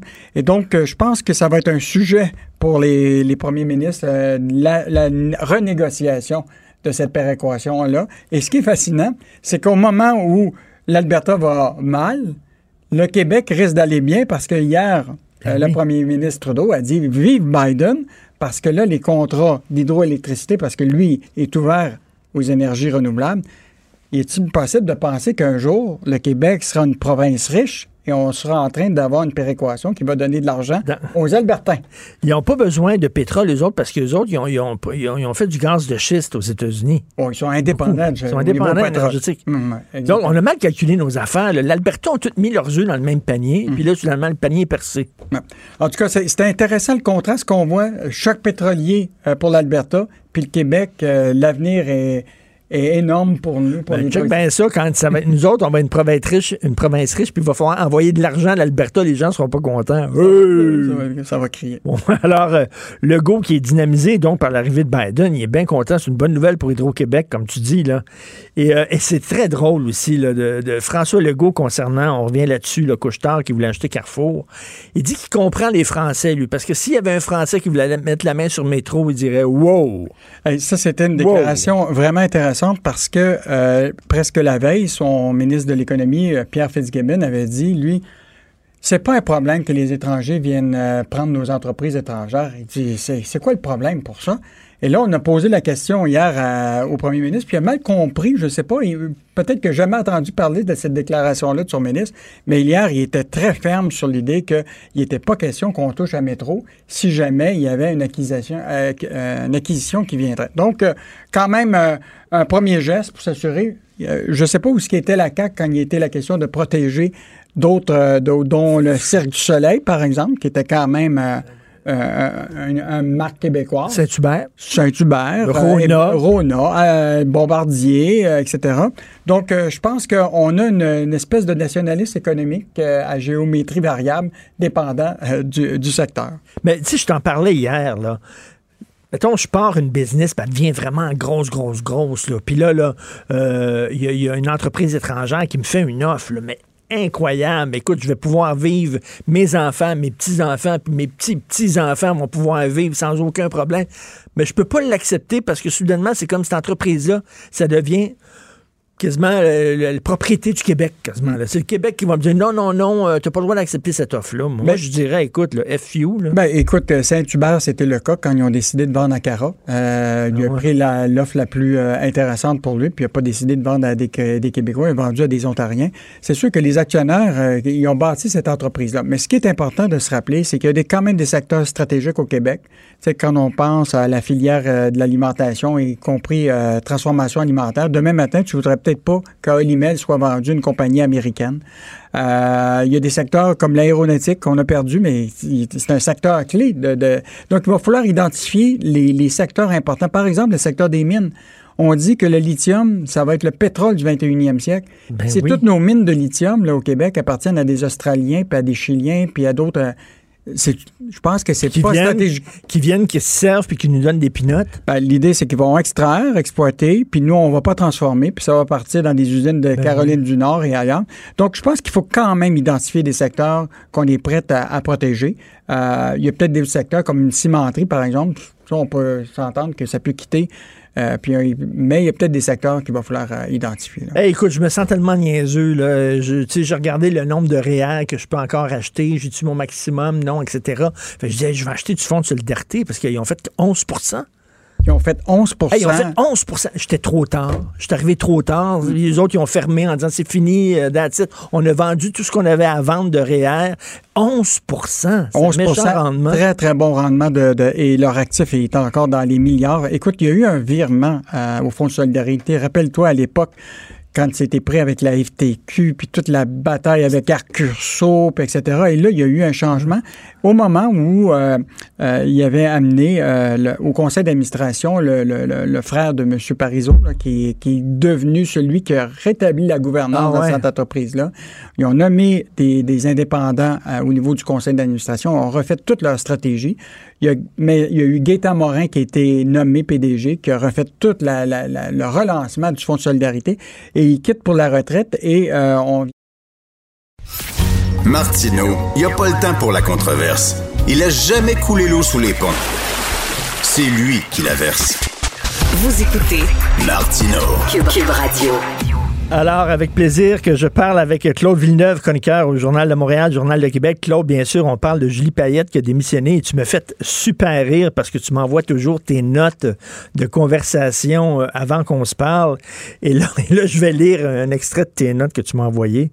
Un gérant de McDo qui embauche un flot de 16 ans pour virer des boulettes et vérifie plus ses références que ça. Richard, Julie Payette était partie avec fracas euh, du Centre des sciences de Montréal parce qu'il y avait des employés qui disaient qu'elle créait un climat de travail toxique. Euh, elle, elle a fait l'objet de deux enquêtes internes au comité, au comité olympique canadien, dont elle était membre du conseil d'administration à cause d'employés qui disaient qu'elle avait, avait agressé verbalement. Elle avait des antécédents judiciaires de, de, de violence conjugale contre son mari C'est vrai. À un moment donné, je- une infraction, ça arrive des fois, il y a des contextes, tout ça, mais tu sais, c'est- comme quelqu'un dont tout le CV dit qu'il n'est pas capable de gérer son caractère. À un moment donné, pourquoi t'as nomme là? Ben oui, tout à fait. Là. En plus, avec un gros budget puis avec une grosse équipe, là. Ben oui, c'est ça. 150 personnes travaillent euh, pour euh, les services de la gouverneur général quand même, c'est pas rien. Là. 150 personnes, mais qu'est-ce qu'ils font? Ben, je sais pas, là, ils donnent des médailles, puis euh, ils embauchent des poètes, puis euh, ils signent des décrets. Tu sais, bon, je veux dire, déjà, ça, ça, ça crée le- le- la, la question de la pertinence de la fonction. Tu sais, on le sait, à chaque fois, Ben oui. Nouvelle, là, la, la moindre fois que le gouverneur général se fait rembourser un paquet de gomme de trop, ben, tu sais, on se dit, voyons, mais pourquoi qu'on paye pour ça? Puis c'est légitime. Puis la vraie raison, c'est qu'on peut pas la réformer. La fonction, c'est la, la- selon la Constitution, euh, c'est les attributions de la reine. Ça prendrait l'unanimité des provinces pour être capable d'abolir le poste de gouverneur général, avoir un vrai chef d'État canadien, tu sais, un président ou quelque chose comme ça. Euh, donc, c'est pas demain la veille. L'indépendance du Québec va arriver avant l'abolition. Mais mais il y, a- il y a un pays récemment qui s'est sorti de l'Empire britannique. Là. Je me souviens plus c'est lequel. Ça m'échappe. Mais il y a un pays qui ont décidé, les autres, regarde, on, sort, on sort de là, puis ça n'a pas de maudit bon sens. Ouais, Ça je pense sent- que les Antilles, la Barbade ou tout ça, faudrait vérifier. euh, parce que ça, c'est le Commonwealth, là, c'est la vieille, la, la vieille famille britannique, là, et, euh, les, les, restants de l'Empire. Le, le pire, là, c'est que moi, moi, moi, j'aime beaucoup, pour un indépendant, c'est gênant à avouer, mais j'aime beaucoup Elisabeth II. Mais Elisabeth II, là, quand il faut qu'elle signe qu'un qu'elle nomme un gouverneur général pour le Canada, elle doit tellement se demander pourquoi qu'il faut qu'elle fasse ça, là. Ben oui, elle doit se demander, coudon, Christy, ils choisissent comment là-bas exactement, là, tu sais. Ils ont tout le temps des problèmes. Écoute, souviens-toi, là, je parle du lieutenant-gouverneur général. On avait donné ça à Jean-Louis Roux, grand comédien Jean-Louis Roux. Et là, on avait découvert une photo de lui jeune où il faisait le fanfaron, puis il avait comme un brassard avec la, la croix gammée. Puis bon, il niaisait un peu comme Justin Trudeau qui faisait du blackface lorsqu'il était jeune. Et là, on a dit non, non, non, scandale, ça n'a pas de bon sens. On lui a retiré son poste et là, on a dit, OK, pour pas être dans la marde, pour être hyper consensuel, on va prendre une femme âgée handicapée. Une femme âgée handicapée, elle ne fera pas de trouble. Voyons donc, elle est âgée, elle a les cheveux gris, en fauteuil roulant, elle va être tranquille, tranquille. C'était la pire. La pire! On entend encore parler d'elle, elle passe encore aux nouvelles, des fois, l'occasion, là, à faire mesure de recours judi- judiciaire qu'on qu'on prend pour euh, qu'elle nous rembourse tout l'argent qu'elle nous a pris. Puis ça fait ça. Tu sais, les libéraux, là, euh, quand ils font ces nominations-là, là, c'est c'est pas tant les compétences, c'est pas tant ton pedigree. En en fait, c'est pas tant tes, tes antécédents professionnels, là, en termes de, de réalisation. C'est le nombre de coches que tu casses. C'est le nombre de, de cases que tu coches. tu sais. Oui. Fait que, euh, tu sais, on a eu euh, le- les Cibaux qui avaient été nommés par Jean Chrétien Québec. Euh, on avait eu Adrienne Clarkson, euh, bon, euh, journaliste. En fait, ra- avoir passé par Radio-Canada, ça aide beaucoup d'anciennes journalistes de la CBC d'origine asiatique.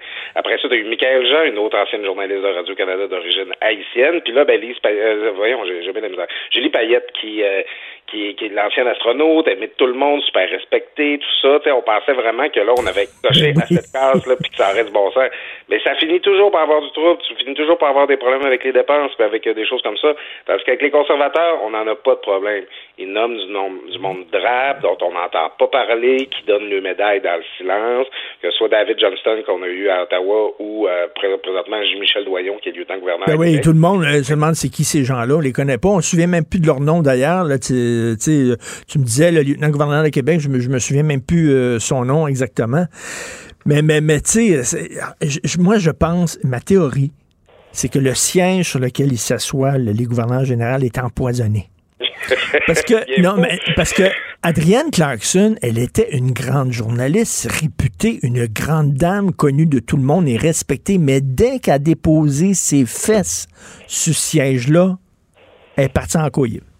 Il y a quelque chose qui rend fou, tu sais, c'est une fonction vice-royale. Donc, euh, en théorie, quand tu occupes cette euh, fonction-là, ben, t'es comme une espèce de monarque, tu sais. Puis là, on dirait que, tu sais, Michael Jean aussi, là, tu sais, je veux dire, écoute, on- il y avait, quand elle avait été nommée, il y avait des vidéos qui montraient qu'elle qu'elle- qu'elle- qu'elle criait les, les, les joies de l'indépendance du Québec avec euh, euh, avec son mari, puis avec, avec ses amis. Puis là, d'un coup, elle devient, euh, elle devient euh, gouverneur général. Puis là, c'est comme si elle était investie là, de du Saint-Crème, là, euh, tu sais, comme si elle avait été investie dans la cathédrale de Rouen en France. Là, c'est, n'importe quoi. On dirait que ça monte à la tête des gens. Puis justement, il y aurait peut-être Ben, ils ont trop de temps, il y a trop de temps libre.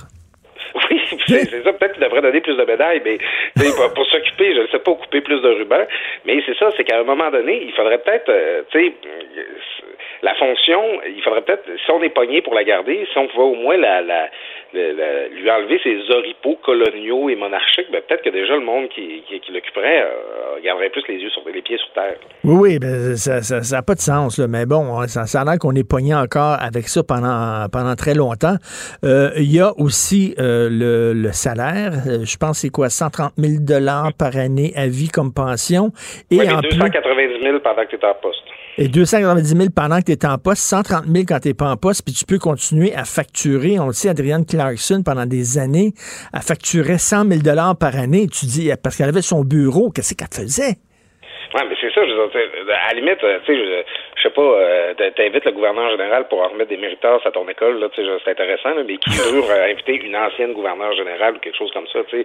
Déjà, en plus que la fonction est honorifique, tu sais, c'est le chef de l'État, le, le gouverneur général, c'est son titre. Mais c'est pas comme le chef de l'État aux États-Unis, un ancien président, où euh, l'ancien président va être invité, là, des fois à être négociateur ou à arbitrer des conflits, des choses comme ça, parce que c'est toujours bien quelqu'un qui a réussi à se faire élire à la tête de la plus haute puissance du monde, dit, ça doit pas être un cave, quoique maintenant, avec les anciens présidents, on va se poser la question. Mais quelqu'un qui a été gouverneur général, il a été nommé là, il a été choisi à cause de- de- des cases qu'il cochait. Tu sais, c'est, c'est, il, il- il est pas là parce que c'est un fin stratège ou parce que c'est quelqu'un qui, qui qui a mérité la confiance de tous les Canadiens. C'est une fonction honorifique.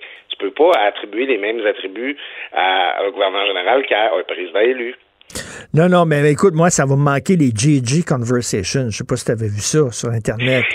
GG Conversation, le gouverneur général Conversation, c'est que Madame, euh, Madame Payette interviewait les grands de ce monde. Euh, ben, des grands de ce monde, a interviewé Patrick Huard, entre autres. Là.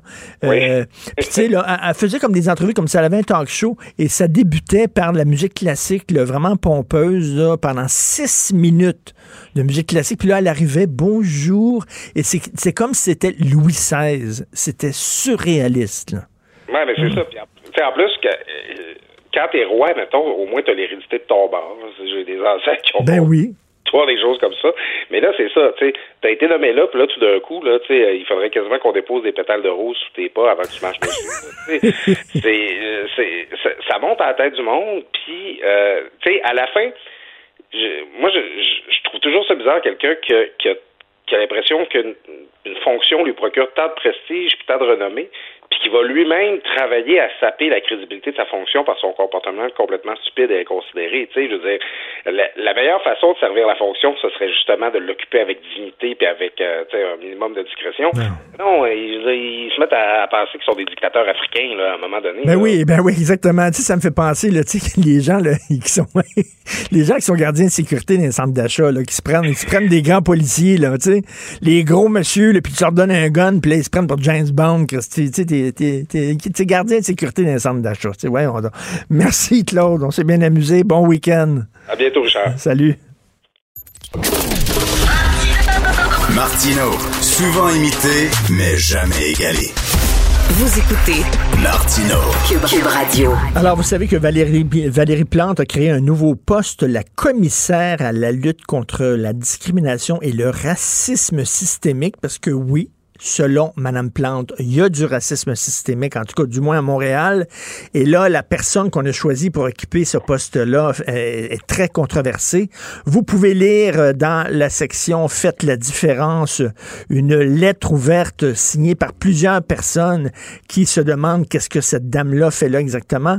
Euh, le titre du texte, l'inquiétante intolérance de la nouvelle commissaire antiracisme de Montréal. Plusieurs personnes qui signent, dont euh, Madame Agnès Maltais et Louise Baudouin, notre invitée. Louise Baudouin, vous connaissez, ex-ministre péquiste, déléguée générale du Québec à Paris de 1984 à 1985. Bonjour, Madame Baudouin. Bonjour, M. Martineau. Ben déjà, le poste lui-même, est-ce que déjà le poste lui-même vous fait tiquer? Ben, le poste lui-même, euh, oui, on peut euh, se poser des questions, mais euh, euh, honnêtement, je me, on s'est pas attardé, comme vous avez vu, euh, là-dessus. À partir du moment où la ville, la ville a le droit euh, de, de, de créer ce, ce poste-là, elle a décidé euh, de le faire. Mais euh, la personne qui l'occupe, ça, ça me préoccupe. Oui. Alors, Mme Bokra Manaï, euh, ça vous préoccupe parce qu'elle a eu, entre autres, des, déclarations euh, assez, assez chocs concernant les Québécois. Elle a dit qu'elle n'a jamais dit ça, mais il y a d'autres personnes qui disent non, non, elle, elle dit que le Québec est devenu quasiment maintenant un- une référence pour les extrémistes suprémacistes du monde entier. Euh, puis d'ailleurs, elle elle a lutté activement contre la loi 21. Oui. Alors, ce qui est intéressant, c'est quand elle dit j'ai pas dit ça, c'est que euh, l'action nationale, moi en tout cas, c'est là où je l'ai pris. Il doit avoir euh, d'autres captations euh, de Mme Manaï disant ça, parce que c'est lors d'un rassemblement anti, justement, loi sur la laïcité en 2019, où elle chauffait la foule à l'extérieur et où elle dit textuellement ce que nous écrivons, c'est devons-nous nous rappeler que malheureusement le Québec euh, est devenu une référence pour les suprémacistes extrémistes du monde entier. Elle est dans une réunion publique euh, pour condamner la loi sur la laïcité, puis elle nous dit ça. Alors on la voit, on la voit. Vous savez que bon, les, les vidéos, euh, ça, ça existe maintenant et ça sert beaucoup à toutes sortes de fins. Mais c'est là, c'était une, une bonne cause, si je peux dire. Et moi, je l'ai trouvée très facilement cette vidéo-là. Et, et bon, on peut être contre la loi 21. Là. Moi, je suis Oui, pour les débats, je suis pour la démocratie. Je comprends qu'il y a des gens qui n'aiment pas cette loi-là, mais le problème, c'est que là, ce n'est plus une citoyenne ordinaire. C'est quelqu'un qui va lutter contre le racisme. Et pour elle, justement, la loi 21 est une loi raciste. Donc, est-ce que ça veut dire, Louise Baudouin, si vous et moi, on participe ce soir à un- un- une rencontre euh, autour de la loi 21, nous allons participer à un événement raciste? Mais en tout cas, euh, disons que la question se pose concernant euh, ce qu'elle pense euh, de euh, la loi 21.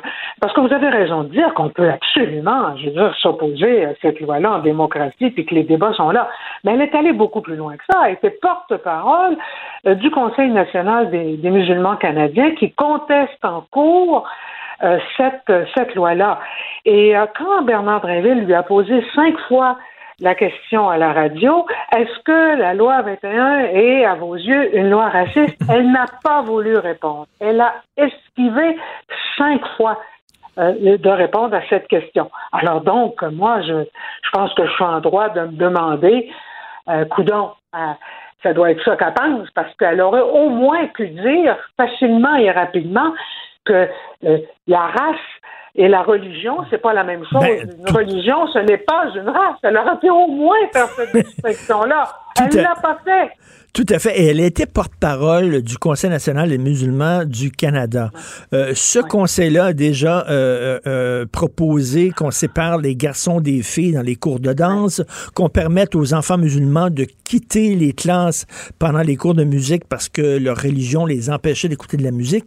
Elle, elle dit, pour se défendre, je ne je n'appuyais pas euh, ces, ces propositions-là euh, du Conseil national des musulmans canadiens. Je n'étais que porte-parole. C'était un contrat, c'est une job. Ouais. Ben ça, j'ai entendu ça, là.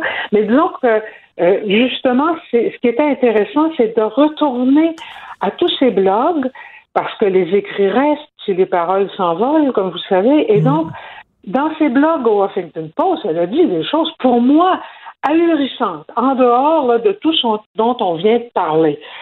Euh, ahurissantes sur la tuerie, justement, contre euh, au moment des attentats contre Charlie Hebdo et l'hypercachère, n'est-ce pas? Faut pas oublier les deux, en 2015. Qu'est-ce qu'elle a Euh, dit? eh, eh ben, elle- a dit que tout ça était la faute de la France. Vous savez, il y a eu une mouvance hein, qui Oui. a euh, dit ça, non, tout ça c'est la faute de la France. Et comme si les islamistes et puis les pays, certains pays qui ont, qui ont, on sait très bien, qui ont mis des, des fortunes, je veux dire, dans certains pays occidentaux, pour, euh, dans des mosquées, euh, dans la formation d'imams qui euh, répandaient en fait toute euh, cette, cette terreur, si je peux dire, et certains sont passés à l'acte et c'était fort bien organisé. Hmm. Pas un mot, en d'autres termes, sur les assassins. Moi, ce que je lui reproche, c'est souvent, c'est son manque de jugement. Je veux dire, c'est pas son manque de compétences pour occuper un poste comme ça, c'est un manque de jugement. Elle est sans nuance aucune sur des questions comme celles que, que je viens de, de vous évoquer. Puis moi, ben, jeté par terre, par terre. Est-ce que c'est une militante, là? C'est une, et puis même, euh, euh, c'est une militante euh, assez radicale. là. Mais moi, en tout cas, je trouve que ce sont des propos excessifs, en effet, et, et qui sont disproportionnés et qui sont comme unilatéraux. Euh, tout est la faute de l'Occident, tout est la faute de- de- du manque d'intégration euh, donc des politiques de, de tous nos pays finalement, et, euh, et, et- et jamais justement on met en cause euh, les assassins. Ben oui. Plutôt ceux qui ont et celui qui, qui a décapité le professeur en France, etc. C'est alors c'est c'est comme univoque. C'est c'est- alors moi je, je trouve qu'il faut du jugement pour pour occuper le poste. C'est un- une grande responsabilité. À partir du moment où la ville a décidé de le créer, ça demande du jugement et c'est ça que, que nous mettons en cause. Euh, tous ceux qui avons signé, et il y en a plusieurs. Vous savez, j'aime beaucoup hein, l'ensemble des signatures. Il y a quelques Québécois comme moi, de très très vieille ascendance. il y a quelques quelques Juifs et puis beaucoup de gens de culture ou de foi musulmane. Et c'est le Québec, ça que j'aime. Voilà, nous voilà tous ensemble pour dire ça. Oui, c'est très important que vous, que vous euh, soulignez ça. Là. Il y a une diversité chez les signataires. Ce ne sont pas que des, des, des Québécois de souche. Et Madame Baudouin, je pourrais vous parler pendant une heure parce que moi, des fois, je me mets dans, dans la peau de, de, de gens de votre génération et bien, on est prêt, là, on est prêt un de l'autre. Puis vous regardez le Québec d'aujourd'hui, puis vous voyez des des féministes qui défendent le port du voile, puis vous voyez des Voilà, gens, voilà, voilà. vous voyez des gens de la gauche qui défendent la censure, et vous voyez des gens, des militants antiracisme qui sont obsédés par la race et qui ne voient que la race partout, et vous devez des fois vous dire, mais on est-tu tombé sur la tête? Non, mais moi, je vais vous dire que la grande découverte de mon vieillard, justement, étant donné mes 75 ans maintenant, c'est que la nouvelle gauche, elle est religieuse. Moi, j'avais lu Karl Marx à l'époque avec euh, la gauche en question, moi qui suis social-démocrate et non pas d'extrême gauche, bien sûr, eh ben, qui disait que c'était l'opium du peuple. Et puis là, là, ils ont répété ça pendant 100, je sais pas, 125 ans, 140 ans, et tout d'un coup, euh, je, on- je constate que cette nouvelle gauche, eh bien, elle défend la religion, et même les trois religions, on le dit bien, nous, dans notre texte, les trois religions monothéistes sont inégalitaires en ce qui concerne les rapports hommes-femmes. Je veux dire, les trois. Ben, tout à fait. Ben voilà, ne traite pas les femmes de façon égalitaire. Et comme vous dites, ben voilà des féministes euh, très, très, très à gauche euh, qui euh, maintenant sont devenus, je sais pas, ils défendent les religions. C'est ça. Ça, ça dépasse mon entendement. Franchement, ça, c'est une découverte qui me fait très mal. Oui, je, je peux tout à fait vous comprendre. Continuez hein, de prendre position comme ça. C'est une lettre importante qu'on peut lire euh, dans fait la différence euh, ici à Québécois, l'inquiétante intolérance de la nouvelle commissaire antiracisme de Montréal. Et bravo à tous ceux qui l'ont signé. Merci beaucoup, Mme Baudouin. Merci. Merci, bonjour. Martino, souvent imité, mais jamais égalé. Vous écoutez Martino. Cube, Cube Radio. Hey, c'est Christian Rioux, correspondant à Paris pour le quotidien Le Devoir et collaborateur ici à Cube Radio, qui est de retour à mon plus grand bonheur. Salut Christian. Bonjour Richard. Bonjour. Ben alors, bien sûr, vous revenez aujourd'hui dans votre texte du Devoir sur euh, l'assermentation de Joe Biden. Euh, je regardais euh, la façon dont c'était couvert par CNN. C'était comme, mon Dieu, la résurrection de Jésus, de Second Coming of Christ. Vous, vous avez quelques bémols, mettons. Euh, oui, j'ai- quelques bémols. Euh, évidemment, la, la, la presse, les médias ont l'habitude de couvrir les investitures américaines de façon un peu dithyrambique. Hein. On, on sent bien que qu'il y a- une, joie spontanée chez les gens. D'ailleurs, on peut, on ne reprochera pas non plus aux médias de se de se réjouir du départ de, de, de Donald Trump. Et ça, c'est, je pense que c'est c'est tout à fait normal. Puis on, on, on partage tous ça. Mais moi, je crois qu'il est très important de comprendre quel est le sens du vote euh, euh, des Américains euh, que, que- qu'ont fait les Américains au mois de novembre. Vous savez que que ce soit une élection du Parti québécois, que ce soit une élection euh, en France de Nicolas Sarkozy ou de ou de ou d'Emmanuel Macron, il faut essayer de toujours essayer de déchiffrer le vote, de comprendre qu'est-ce que les gens ont voulu dire, parce que les gens veulent dire des choses dans un dans, dans un vote. hein. Quand il y a eu des élections où le PQ a bien compris que euh, il n'était pas élu pour faire l'indépendance, pour faire des référendums. Il, il faut être clair sur des choses comme ça. Mais je pense que Joe Biden euh, devrait comprendre quel est à peu près le sens du vote euh, qui s'est produit au mois de novembre aux États-Unis. Je pense que les Américains ont clairement voulu se débarrasser euh, de, de Donald Trump. C'est Mhm. tout à fait clair pour toutes les raisons possibles, imaginables euh, du monde. C'est quelqu'un qui a démérité complètement, qui a fait honte à la limite à sa, à sa, à sa fonction de toutes les façons possibles, mais mais, mais, j'ajoute que les Américains ont fait très attention. Il y, a, euh, il y a des commentateurs américains qui ont parlé d'un tir ciblé, vous savez, qui est arrivé exactement au bon endroit, là où les Américains voulaient qu'il arrive. C'est-à-dire que les Américains n'ont pas voulu donner une trop grosse majorité aux démocrates. Ils ont fait très attention. La majorité est infi- infinitésimale au, au Sénat.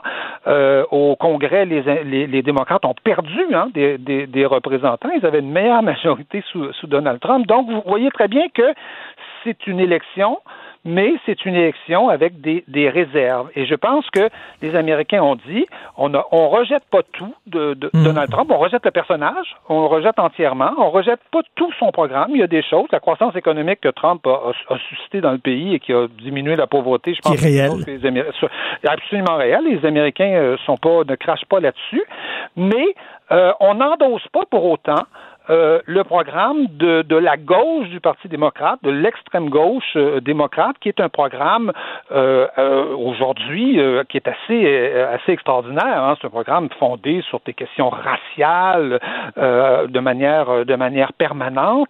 Et ça, on, je pense que les Américains disent clairement qu'ils ne l'endossent pas. Donc il y a un vote. Les Américains ont voté au centre. hein. Vous voyez, je pense au- peut-être un peu au centre gauche. Et ils n'ont pas voté à gauche. Ils n'ont pas voté à droite, évidemment. Et donc c'est un tir. Je le répète, c'est un tir ciblé. Et je pense que euh, Joe Biden se tromperait énormément s'il interprétait euh, ce vote comme une, ouverture des vannes euh, à gauche aux États-Unis. Je pense que les Américains sont pas du tout, du tout, du tout dans cette ambiance-là et dans cet esprit-là, absolument pas. Peut-être qu'il était très à gauche. On sait comment ça fonctionne. hein. Rappelez-vous de Mitterrand, le très, très, très à gauche lorsqu'il fait campagne et lorsque c'est le temps de, gérer le pays, bon, on devient président de tous les Américains et veut, veut pas, on se recentre. Oui, oui, on, on se ressent, c'est c'est nécessaire et, et je pense qu'il faut, euh, euh, il faut, il faut tendre la main quelque part aux gens qui n'ont pas voté pour vous. Il ne s'agit pas de renier son programme, ça, ça, ça, on demande ça, on demande ça à personne, mais euh, il faut comprendre que euh, en face, il y avait, euh, il y avait un ressentiment, il y avait des raisons de voter euh, pour Trump, même si Trump est un personnage complètement, euh, complètement farfelu et tout à fait, je pense, unique dans l'histoire politique euh, euh, a- américaine. Et, et- et- et ces raisons-là, ce sont lesquelles? Ce sont, euh, ce c'est notamment la désindustrialisation massive des États-Unis euh, qui a créé une classe, euh, euh, une classe paupérisée, qui a créé des, des, des, des, des villes, des villes abandonnées. Et on a senti cette révolte-là, comme en France, on l'avait senti pour les Gilets jaunes. hein. Je pense qu'on peut faire le rapport Ben oui, assez, tout à fait. assez, assez, assez facilement. Et donc, je pense que si, euh, si Biden n'écoute pas ces gens-là, euh, s'il n'est pas sensible aussi à un certain, ce que j'appellerais un certain conservatisme social américain. Vous savez, sur les questions sociétales, il y a eu beaucoup de changements depuis, depuis, depuis quelques décennies. Et je suis pas sûr que les Américains euh, demandent pas, dans le fond, une pause, comme beaucoup de peuples d'ailleurs euh, ailleurs, une, certaine pause dans ce domaine-là. Et si on interprète au contraire le vote des Américains comme étant une espèce d'ouverture des vannes là sur toutes les réformes possibles à la mode là de gauche, euh, racialiste, sur, sur, sur, sur les questions sexuelles, je pense qu'on va, je pense qu'on va se tromper et je pense qu'on va, on va accentuer malheureusement. On déplore beaucoup le- l'espèce de guerre civile, hein, euh, Mm. larvée qu'il y a aux États-Unis. On l'a vu, c'est violent les États-Unis aujourd'hui. Hein, c'est pas, ça a toujours été violent les États-Unis, hein, mais ça l'est, euh, ça l'est euh, énormément aujourd'hui. Pensons aux émeutes de Black Lives Matter qui ont duré des semaines, 30, 30 32, 33 morts à peu près pendant ces émeutes-là. Pensons évidemment aux événements du Capitole. Donc, je pense que si on veut, si on veut penser des plaies, euh, il va falloir se, modérer, avoir des politiques modérées. Et j'espère que Joe Biden va le comprendre. Et Christian, je regardais la cérémonie d'investiture de M. Biden et on mettait énormément l'accent sur la question raciale, énormément. Tous les discours tournaient autour de ça. Les invités qu'on avait choisis pour parler, pour chanter, ça tournait autour de ça, comme si c'était le seul problème aux États-Unis. Oui, euh, oui, absolument. Je veux dire qu'il y, a- y y a- des problèmes raciaux aux États-Unis et notamment des, des problèmes de, pauvreté dans, le, dans, la population noire américaine. Je pense que je pense que c'est vrai, je pense que c'est réel et il faut pas euh, se, se fermer les yeux là-dessus. Mais euh, vous savez, ces problèmes-là, je pense, si on veut unir le peuple, il faut aussi euh, arrêter de le diviser. euh, en, je- moi, je, je suis toujours fasciné d'entendre Joe Biden par- parler des- de la population noire et brune.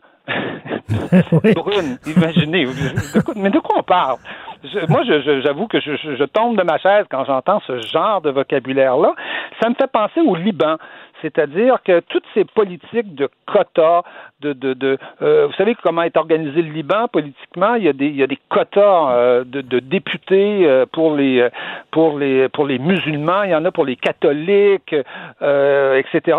C'est un pays, quand- le mot libanisation d'ailleurs le, le dit, et j'ai peur que les Américains, à force de multiplier les quotas pour les femmes, les quotas pour les noirs, les quotas pour les hispaniques, les quotas pour tout le monde, deviennent une sorte de de Liban ingouvernable où chacun, dans le fond, vit dans sa case. Or, la grandeur des États-Unis, et je pense que euh, les États-Unis ont été un grand pays dans leur histoire et quelque part Joe Biden l'a un peu évoqué dans son euh, dans son discours, c'est de faire nation, c'est de vivre ensemble et pour faire nation, ben il faut arrêter de, se dire je suis noir, je suis brun, je suis euh, je suis bleu pâle.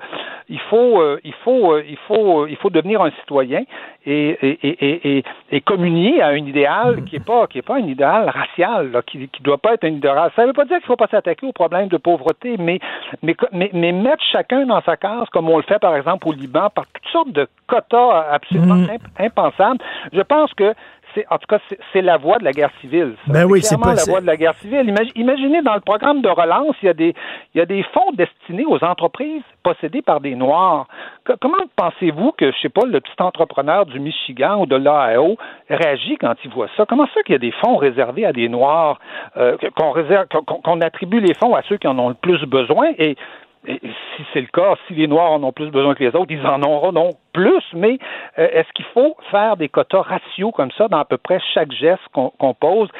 C'est un peu la tendance aux États-Unis et je pense que si Joe Biden fait ça, il va, il va se tromper parce que les Américains sont pas d'accord avec ça. Hein. Je, je, cite régulièrement le, le vote contre la proposition numéro 16 aux États-Unis qui s'est tenu en même temps que, que l'élection. En Californie, en Californie, on, l'a rejeté. Les quotas, les, les quotas ethniques euh, dans l'embauche, euh, dans les universités en Californie, ça fait deux fois en 25 ans qu'on fait ça. Les Américains sont pas du tout d'accord. C'est pas des pas des vieux ouvriers imbéciles là, du, Mm. du Michigan qui ont fait ça. là. C'est la jeune Californie brillante, moderne, intelligente.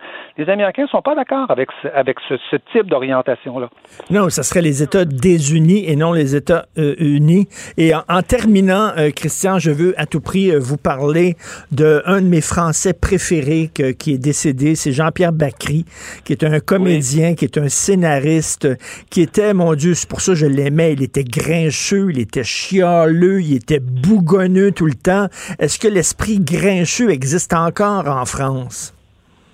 Oui, je, pe- je pense que l'esprit grincheux existe encore en France. Ça fait partie, je pense, de, l'esprit euh, de l'esprit euh, français. Euh, Macron a appelé ça les Gaulois réfractaires. Hein. Il est revenu d'ailleurs récemment avec une, une déclaration contre contre ces Français qui sont euh, qui sont toujours en train de en train de rouspéter.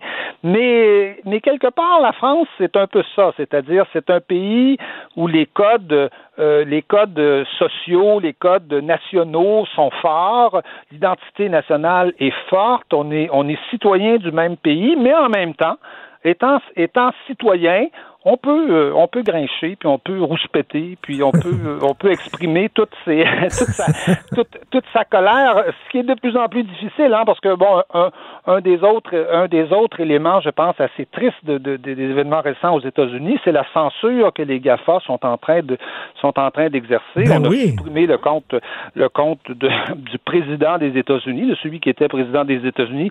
Imaginez, c'est comme si on donnait à ces multimillionnaires là le droit de décider de ce qu'on de ce, qu'on peut publier aujourd'hui euh, ou pas. D'ailleurs, les, vous savez, je vous ferai remarquer que Trump a peut-être plus de compte euh, de- dans les GAFA, mais euh, les, les- tous les dictateurs de, de, du monde en ont. Et Ben oui, eux, ben oui. semble-t-il, ne sont pas censurés.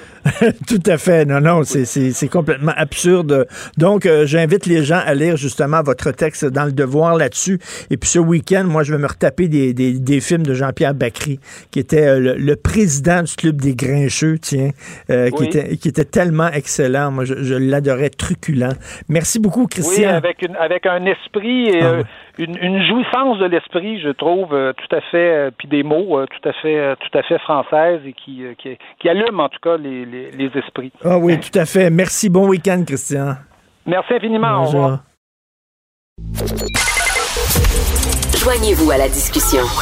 Appelez ou textez le 187 Cube Radio 1877 827 2346. Le, commentaire de Mathieu Boccoté, dépensé pas comme les autres. Mathieu, jusqu'où on va pour protéger les gens contre eux-mêmes? On a vu que les GAFA de ce monde ont euh, euh, sorti euh, Donald Trump des médias sociaux parce qu'il avait une mauvaise influence sur certains esprits faibles. Là, il y a le syndicat des facteurs qui ont un malaise à livrer un journal Epoch Times avec, disent-ils, des, fake news. Donc, jusqu'où on va pour protéger les gens contre eux-mêmes? Ah ben moi, ça m'a, renversé cette nouvelle. hein. C'est-à-dire, ouais, on voit des gens de Post Canada, des facteurs, nous dire ce journal euh, est Trumpiste, euh, il, il, ce qu'ils appellent des fake news, et donc on se donne le droit, parce qu'on a un trop grand malaise à le distribuer, on se donne le droit de ne plus le distribuer. Et puis là, le, non seulement certains facteurs disent ça, mais le syndicat se dit compréhensif et ouvert. Bon, ben c'est quoi? À partir de ce moment-là, si la Poste fédérale, la Po- Poste Canada se donne le droit de sélectionner les publications qu'ils vont distribuer par courrier selon les préférences idéologiques des facteurs, eh bien, à partir de là, on est dans une forme de contrôle idéologique revendiqué. On est dans, dans une forme de censure explicite et revendiquée. Ce journal ne passe pas le test idéologique qui est le nôtre et on se permet de trancher en disant on ne le distribue pas. Alors, il y a une prochaine étape, il faut être sérieux. Est-ce qu'en cas de référendum demain, eh bien, est-ce qu'un facteur fédéraliste peut dire je décide de ne pas livrer euh, l'action nationale? Est-ce qu'un facteur souverainiste peut dire je livre pas de gazette? Euh, est-ce que euh, euh, quelqu'un qui n'aime pas Amazon, hein, parce qu'Amazon, on peut reprocher bien des choses. Amazon dit je, je ne livre plus les paquets d'Amazon. Alors, c'est, dans, dans quelle logique on entre Écoute, le- lorsque j'étais lorsque j'étais au cégep, on, on vendait En Lutte euh, à, à l'intérieur des murs du cégep, En Lutte, qui était le journal du, du Parti marxiste-communiste, euh, qui était des, du fake news de A à Z. Là. Non, mais non, mais là, il faut- s'entendre. C'est-à-dire, on entre dans une logique ici où des gens, euh, le le contrôle de l'information est revendiqué et la simple présence dans nos boîtes aux lettres euh, d'un journal qu'on peut bien voir comme une feuille de chou. Personnellement, The Epoch Times, je sais que ça existe depuis des années, je l'ai ouvert à quelques reprises. En fait, plus que ça, je, l'ai lu à quelques reprises. J'ai toujours trouvé ça d'abord et avant tout manichéen et pire que tout, ennuyant. hein. Ça, c'est quand même le pire péché. Hein. Alors, manichéen, ennuyant, mais, mais, on- mais pour le dire de termes techniques, on s'en contrefait ses boiries. C'est-à-dire que je, que je sois, euh, que j'aime pas ce journal, que tu l'aimes pas, euh, ou que d'autres l'aiment, ou que tel facteur aime ci ou aime pas ça. Mais on s'en fout. Mais on s'en fout absolument. Ben oui. Le seul critère qui compte ici, c'est la, la libre distribution des journaux d'information sans préjugés idéologiques, à moins qu'on ne l'interdise. Si on l'interdit, il faut le dire. Sinon, sinon, là, on est devant des, le- des gestes qui se multiplient de censure. Le problème, c'est que c'est pas isolé. Je donne un autre exemple. Jordan Peterson, son livre, euh, je pense que c'était chez Penguin Books Canada, j'espère pas me tromper, ou Random House, mais je pense que c'était chez Penguin. Euh, et bien là, il y a des employés de la maison d'édition qui étaient bouleversés par le fait qu'on publie Peterson. Certains parce qu'ils n'aiment pas ce qu'ils disent, d'autres parce qu'ils disaient oui, peu importe le contenu de ce qu'ils disent, les gens de la alt-right aiment ça. Ils disaient ben, on veut plus publier ça. Bon, d'accord. Donc, dans les maisons d'édition, il va y avoir ce principe de sélection idéologique qui va s'opérer euh, par des gens qui n'ont même pas lu mais qui prétendent ne pas aimer. Ensuite, il peut y avoir, moi, j'imagine une situation ou même une association de libraires. Bon, je pense que ça, ça arrivera pas. Une association de libraires pourrait décider euh, qu'on doit plus parler d'un livre, on doit peut-être même plus le relayer parce que c'est un livre qui aurait des pensées, euh, qui porterait des pensées scandaleuses. Bon, allons pas jusque-là, ça ira pas jusque-là. Mais, euh, drôle. des situations comme celle-là, elles se multiplient. Et moi, je considère que ça, on est dans quelque chose de grave. Très grave, en fait. Mais Mathieu, Mathieu, je suis abonné à deux magazines français, Causeur et L'Incorrect. Incorrect. Euh, deux magazines que certains diraient de droite, euh, moi je dirais plus conservateur. Bon, euh, ben bon, j'adore ces magazines-là. Pas d'accord avec tout ce qui se publie, mais je trouve ça très intéressant. Et là, c'est quoi, là? Moi, je reçois ça par la poste. Là, il y a Ouais, un ouais, facteur qui va dire, ben là, attends une minute, là, je veux pas livrer Causeur, moi. Mais, mais tu as tout à fait raison. Moi, je, je suis abonné, un peu comme toi, je, je- je crois que je suis abonné à à peu près une vingtaine de magazines, français, américains, euh, peut-être même un peu plus que ça. Alors, je dois causer des soucis à mon facteur parce que je suis abonné à des magazines de plusieurs tendances. Et là, il doit se demander qu'est-ce qui se passe exactement. Soit je suis schizophrène, soit je, soit je lis tout. Ce type-là est louche. C'est moi, ce type-là dans les circonstances. Donc là, donc ah, donc peut-être c'est ce qui me sauve. Mais qu'est-ce qui se passe là? Imaginons, imaginons, imaginons qu'on se trouverait avec un, un facteur particulièrement euh, croyant, quelle que soit la, convic- la, la- la conviction, et qui aime pas parce euh, qu'on soit abonné, je sais pas, un journal athée ou inversement un journal Charlie Hebdo, euh, ou inversement Charlie Hebdo qui tape sur toutes les religions, quelles qu'elles soient, ne l'oublions pas. Est-ce que le facteur peut se dire, je suis désolé, moi je touche pas à ça, j'accepte pas de livrer ça? Ah, c'est un problème, ça me dérange. Causeur, euh, j'aime pas ça, ils sont euh, ils sont pas assez respectueux des codes de l'orthodoxie diversitaire. Non, Ben je oui. dis pas ça, j'accepte pas ça. Puis on peut pour- on peut poursuivre ça assez longtemps. Imaginons une campagne référendaire. Et là, il y a des facteurs qui disent on ne veut pas distribuer les, les, les pamphlets, du, les, les- pas les pamphlets, les dépliants du camp du oui ou du non, parce que ça, ça heurte nos convictions. On pourrait multiplier les exemples, et pourtant, on retrouve ce point central, c'est la prétention du contrôle idéologique euh, réclamé par des esprits sectaires. Écoute, il y, a- il y a un journal là, de, de gauche là, à Montréal. Voyons donc, leur bureau, c'est sur, sur du parc. Du parc et des alternative, je crois. Alternative, exactement. Puis ils ont un gros, gros, gros drapeau euh, palestinien peint Ouais, sur le mur des bureaux. Donc, alternative, pour moi, alternative, c'est presque du fake news pour moi. là.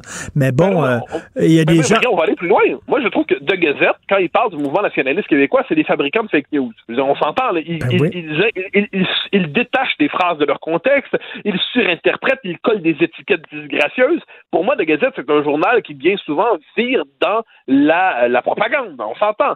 Euh, est-ce que est-ce que je dis ben on livre pas ça? Non, à un moment donné, il faut accepter quand même ce principe élémentaire qu'on vit dans une société libérale, une société de liberté, une société de droit, et que l'arbitraire idéologique n'a pas sa place, encore moins dans les services publics. Euh, ça, faut pas l'oublier. Déjà qu'on on- on se plaint souvent avec raison que le diffuseur fédéral euh, radio-télé, eh bien, soit orienté idéologiquement. On s'en inquiète, on s'en désole. Bon, mais là, si c'est rendu que même le service postal décide de fonctionner comme ça, doit-on comprendre que désormais l'arbitraire règne, les préférences idéologiques font la norme, la censure est normalisée, et celui qui questionne sera, cela sera probablement d'extrême droite, intolérant et haineux et complotiste, hein, probablement un peu tout ça en même temps, peut-être même trumpiste.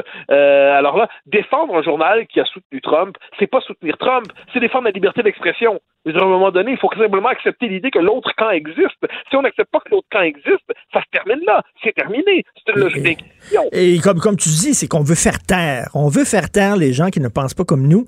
Et il y a un deux poids, deux mesures là-dedans. C'est-à-dire qu'on on, on attaque toujours les dérapages idéologiques de la droite. Et, et oui, Dieu sait qu'il y en a. Mais on n'attaque jamais euh, les dérapages idéologiques de la gauche.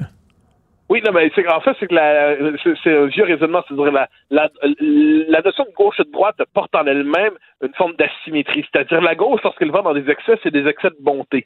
Alors que quand la droite va dans des, ce qu'on appelle la droite va dans des excès, c'est qu'elle révèle sa vraie nature perfide et toxique. Euh, je, je, je, me rappelle avoir lu dans un, un petit livre qui n'était pas particulièrement intelligent, euh, fin 2019, quelqu'un qui disait je préfère les excès de bonté de la gauche radicale que les excès du ressentiment de la droite. Bon, alors évidemment, quand on est à ce niveau de raisonnement, on comprend. Comme je dis, on, on creuse tellement qu'on va trouver du pétrole, hein, on va se rendre en Chine.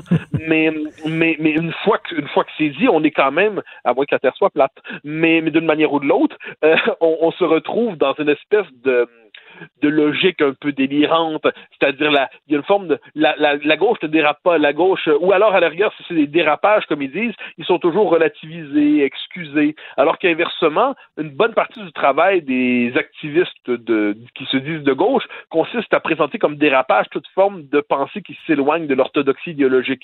Mais j'y reviens, même si, là, est dans le cas du Epoch Times, un journal, je le dis pour vrai, en fait, j'ai découvert ce journal-là des temps anciens quand je m'autorisais quelquefois, un peu trop souvent peut-être euh, un smoke meat au, au fameux. Hein, on s'en va au coin de Saint-Denis Mont-Royal. Oui. Il y avait des tonnes d'Epoch Times à l'époque là-bas. Donc c'est là que je le lisais souvent et un peu ailleurs. Bon, j'y vais moins maintenant. C'est moins permis d'ailleurs. On est en pandémie. Mais quoi qu'il en soit, là j'imagine aujourd'hui l'espace qui tiendrait une pile d'Epoch Times pour ses pour ses clients. Est-ce qu'on devrait considérer que c'est désormais un lieu de propagande haineuse? Il faut retrouver l'esprit. Il faut être, retrouver le sérieux. Un journal peut par ailleurs être détestable. Puis Dieu sait, comme je dis, la Gazette pour moi c'est détestable.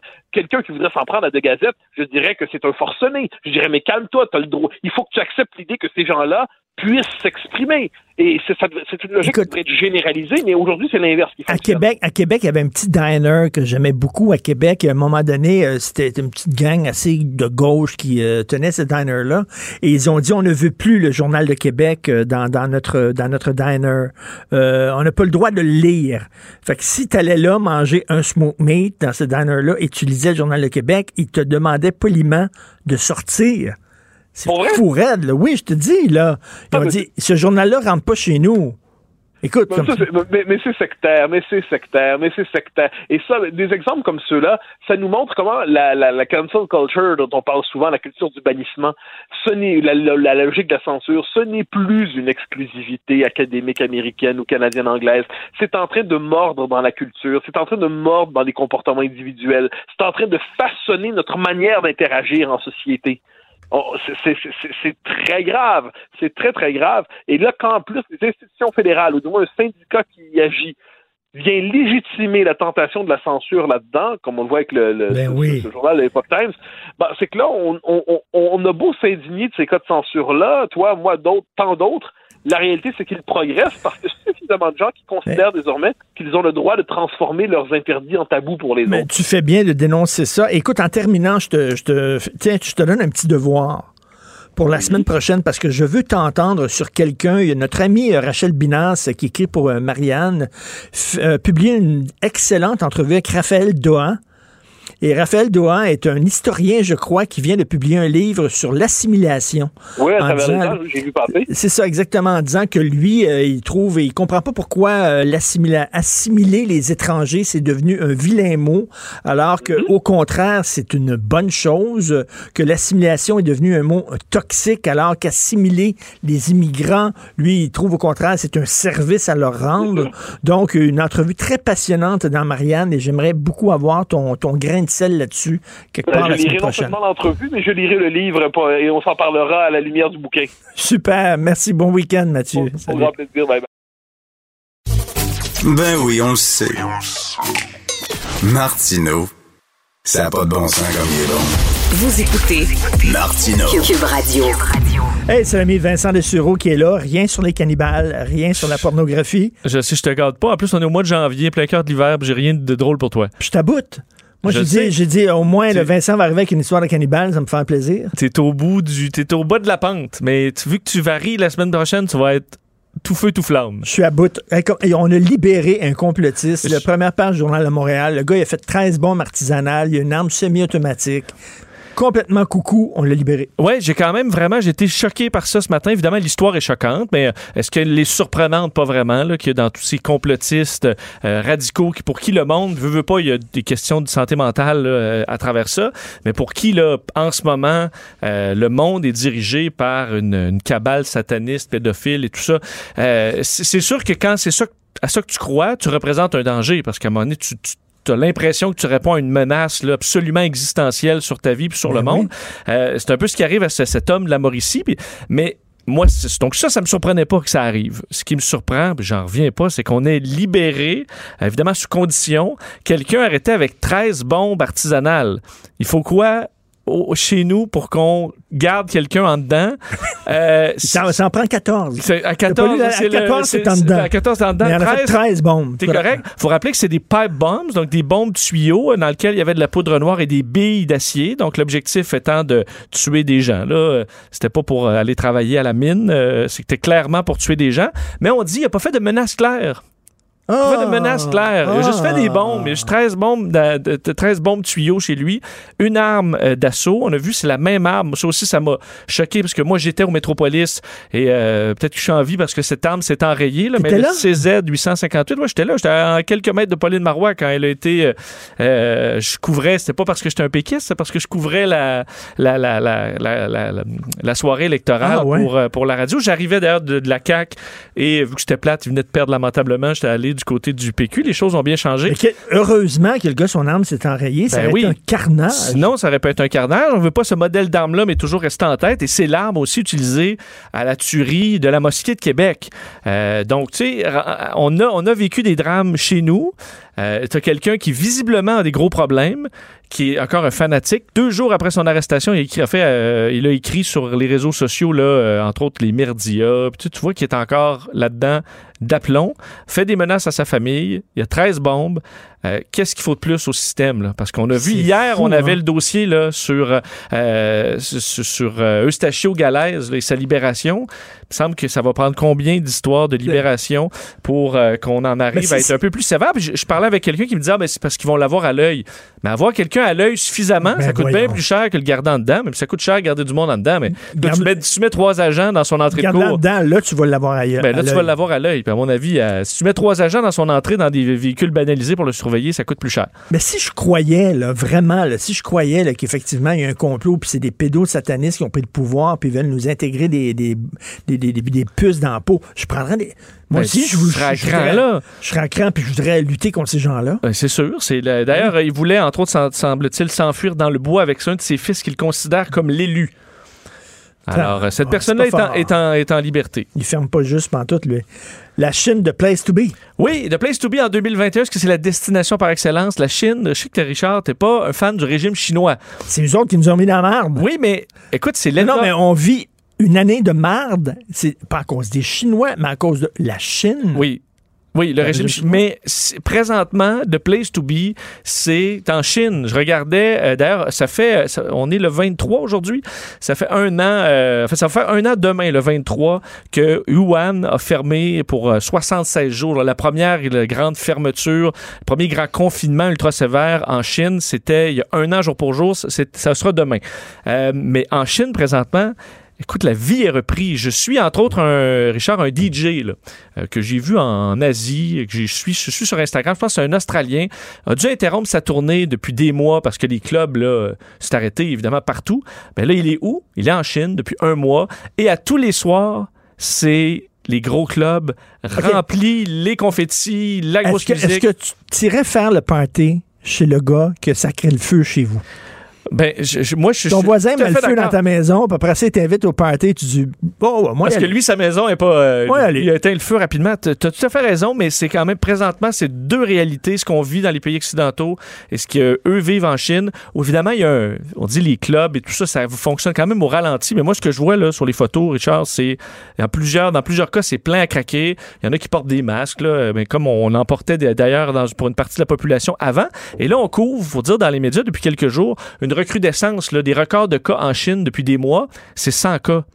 Eh 100 cas ben. sur la population chinoise. Les, les là. restaurants sont réouverts. Les restaurants, ben oui. Les, tu peux aller manger du pangolin, des chauves-souris, ben, tout les, ça. les wet markets sont rouverts aussi. Ah, ben, quelle bonne nouvelle. Euh, une fois, que- tu sais, les, cl- les clubs, là, c'est la dernière chose que, que tu ouvres, les, les, les night Mhm. clubs. Donc, quand ça, c'est ouvert, tout est ouvert. Et euh, donc, 100 cas, je faisais quand même la référence. 100 cas en Chine, c'est comme si on avait un cas ou deux jours au Québec. Euh, donc, ça, ce serait notre éclosion. là. On parle d'éclosion en Chine. Et à chaque fois, euh, d'ailleurs, à Beijing, il y a deux, trois quartiers qui sont un peu plus chauds parce qu'ils ont vu des cas de la- du nouveau variant confinement total, on teste tout le monde d'un coup très rapidement. On sait qu'on a testé des gens, là, des fois des millions de personnes en quelques jours. Alors c'est vraiment un autre monde. Ce qui fait par contre, ce qui est nuisible en Chine, c'est que plusieurs Chinois trouvent que le régime chinois fait un bon travail parce que justement, présentement, l'économie euh, fonctionne quand même euh, beaucoup mieux en Chine qu'ailleurs et la liberté y est presque revenue. D'ailleurs, les, les voyageurs, on parle beaucoup des voyageurs ici, les voyageurs qui rentrent en Chine, je lisais les, les- les- les- les règles sur euh, la, la page de, au- au- canadienne là, sur le sujet, c'est 21 jours. hein. On dit quand tu arrives, pour les, les voyageurs internationaux qui entrent à Pékin, Ah, c'est- 21 jours. 21 jours de quarantaine dans un, un- un endroit désigné par le gouvernement. Euh, tu peux faire peut-être tes sept derniers jours euh, à la maison, selon les cas, et ensuite on te surveille médicalement pendant sept jours. C'est ce qui t'envoie dans, pour un- deux mois. dans un camp de Ouïghours? Ben non, mais t'en as pour, t'en as pour longtemps quand t'arrives, ils niaisent pas avec ça. En Israël, 12 400 personnes qui ont été vaccinées ont attrapé la COVID. 12 400. Oui, mais ça t'empêche, de ce qu'on comprend, le vaccin t'empêche pas d'attraper la COVID, ça t'empêche de développer euh, des, des formes sévères. Et ça, c'est après une dose. 69 Israéliens l'ont attrapé après la Ah, deuxième dose. Après la deuxième dose, là, euh, ça va mieux. J'allais dire ça. Ça va bien, hein?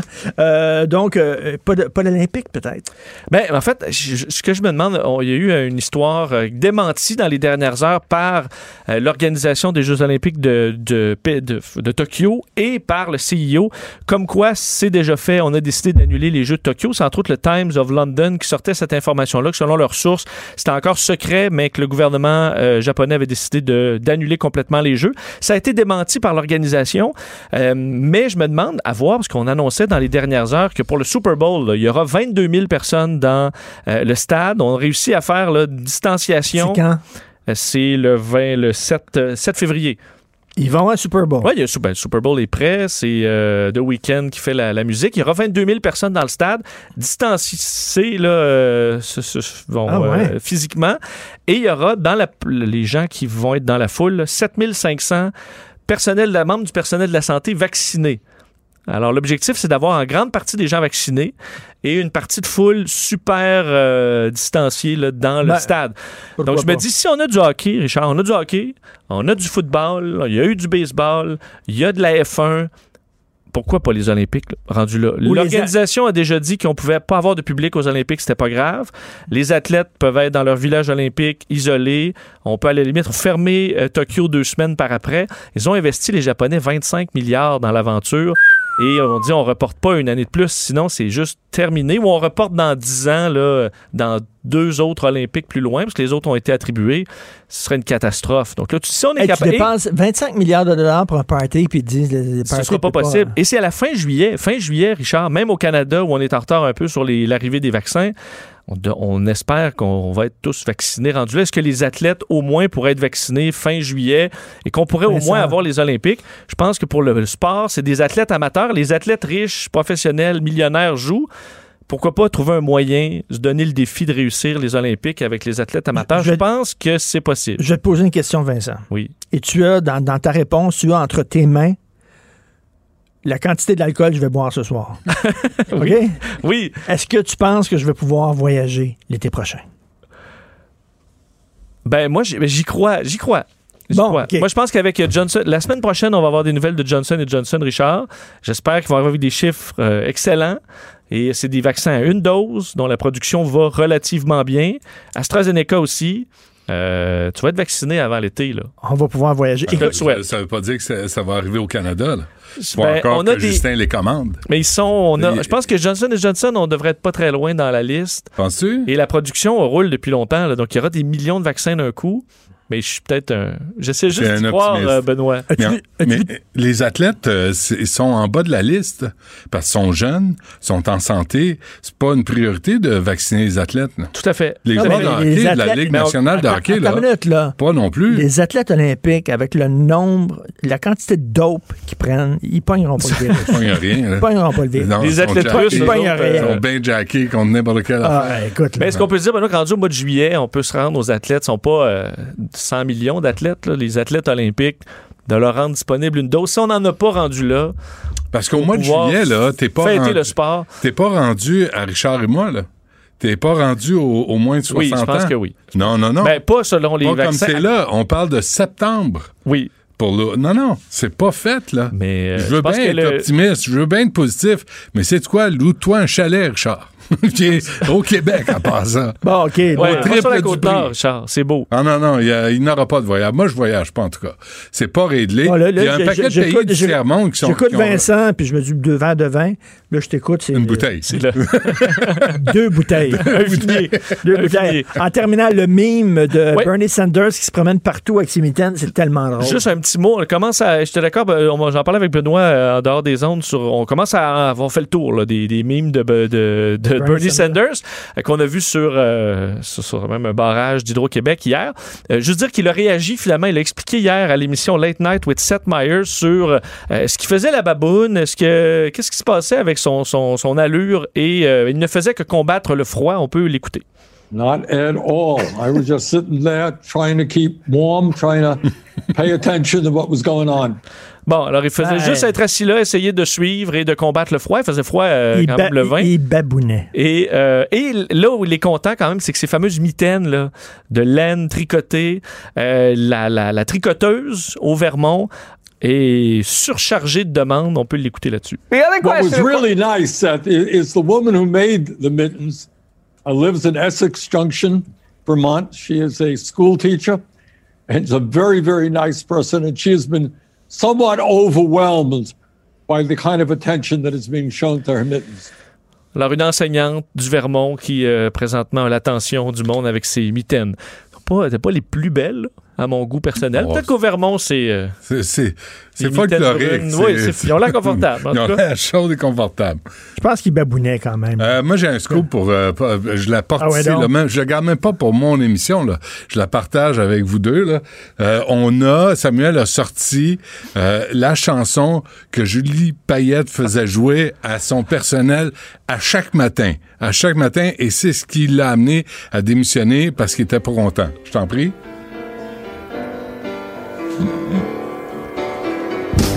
Ça arrive à manufacture, les deux yeux fermés ben durs.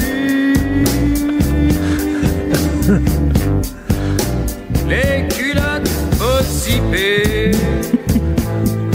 En retard, ça dit que ça fait un flat. Que le char parte à pas. Ça prend tout pour entrer. Là, il y a des griefs contre Robert Charlebois, d'ailleurs. Attends, attends, là, là. Là, là ce qu'elle disait. Ouais, ouais, grouille-toi d'une des pêches. Les deux pieds dans mes bottines, les mains pleines pouces, les les poches. Ça joue avec son petit change, toujours à côté quelque part. Ça parle, ça fume, ça mange la gorge. Sur les haut-parleurs, on l'imagine. C'est ça. Fait que Julie Payette arrivait elle disait Chaque matin, Robert Charlebois, vous êtes une gang de train de salade. Mais là, j'ai un grief, elle pas fine avec moi. Puis là, ben, elle est partie. Charles Lebois, maudit que c'était bon.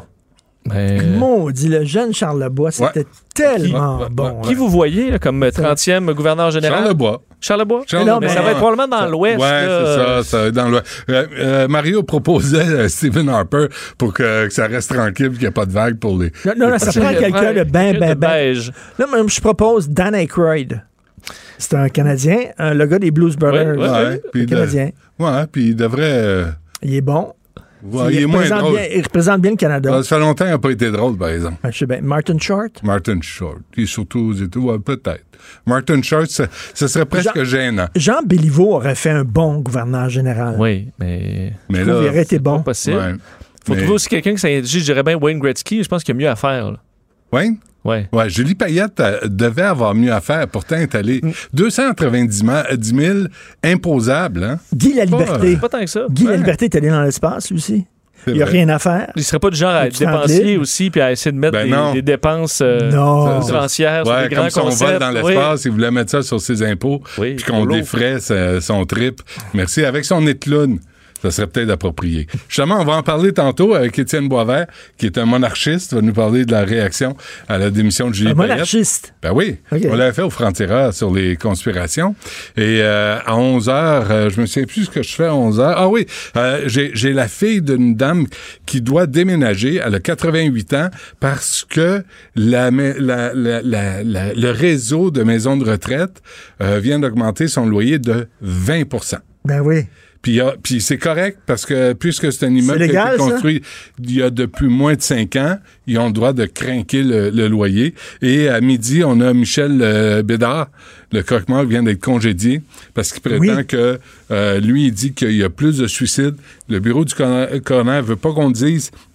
Je le fais avec beaucoup de prudence, là, je le connais pas. C'est un complotiste? Ben, on va, on va voir. Tu sais, si c'est ça, on va tirer à plug. Merci beaucoup, Vincent. Merci.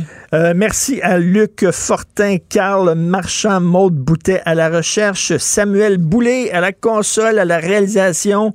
Nous autres, on écoute Benoît après. Puis à, à- à lundi matin, 8 h, on va être sobre. Hein, Je me donne le dimanche pour dessouler. Moi, je t'ai, moi, je t'ai vu écheveler, Richard. là. Il n'y a plus grand-chose qui m'impressionne. Bon week-end, tout le monde. Dans le troisième.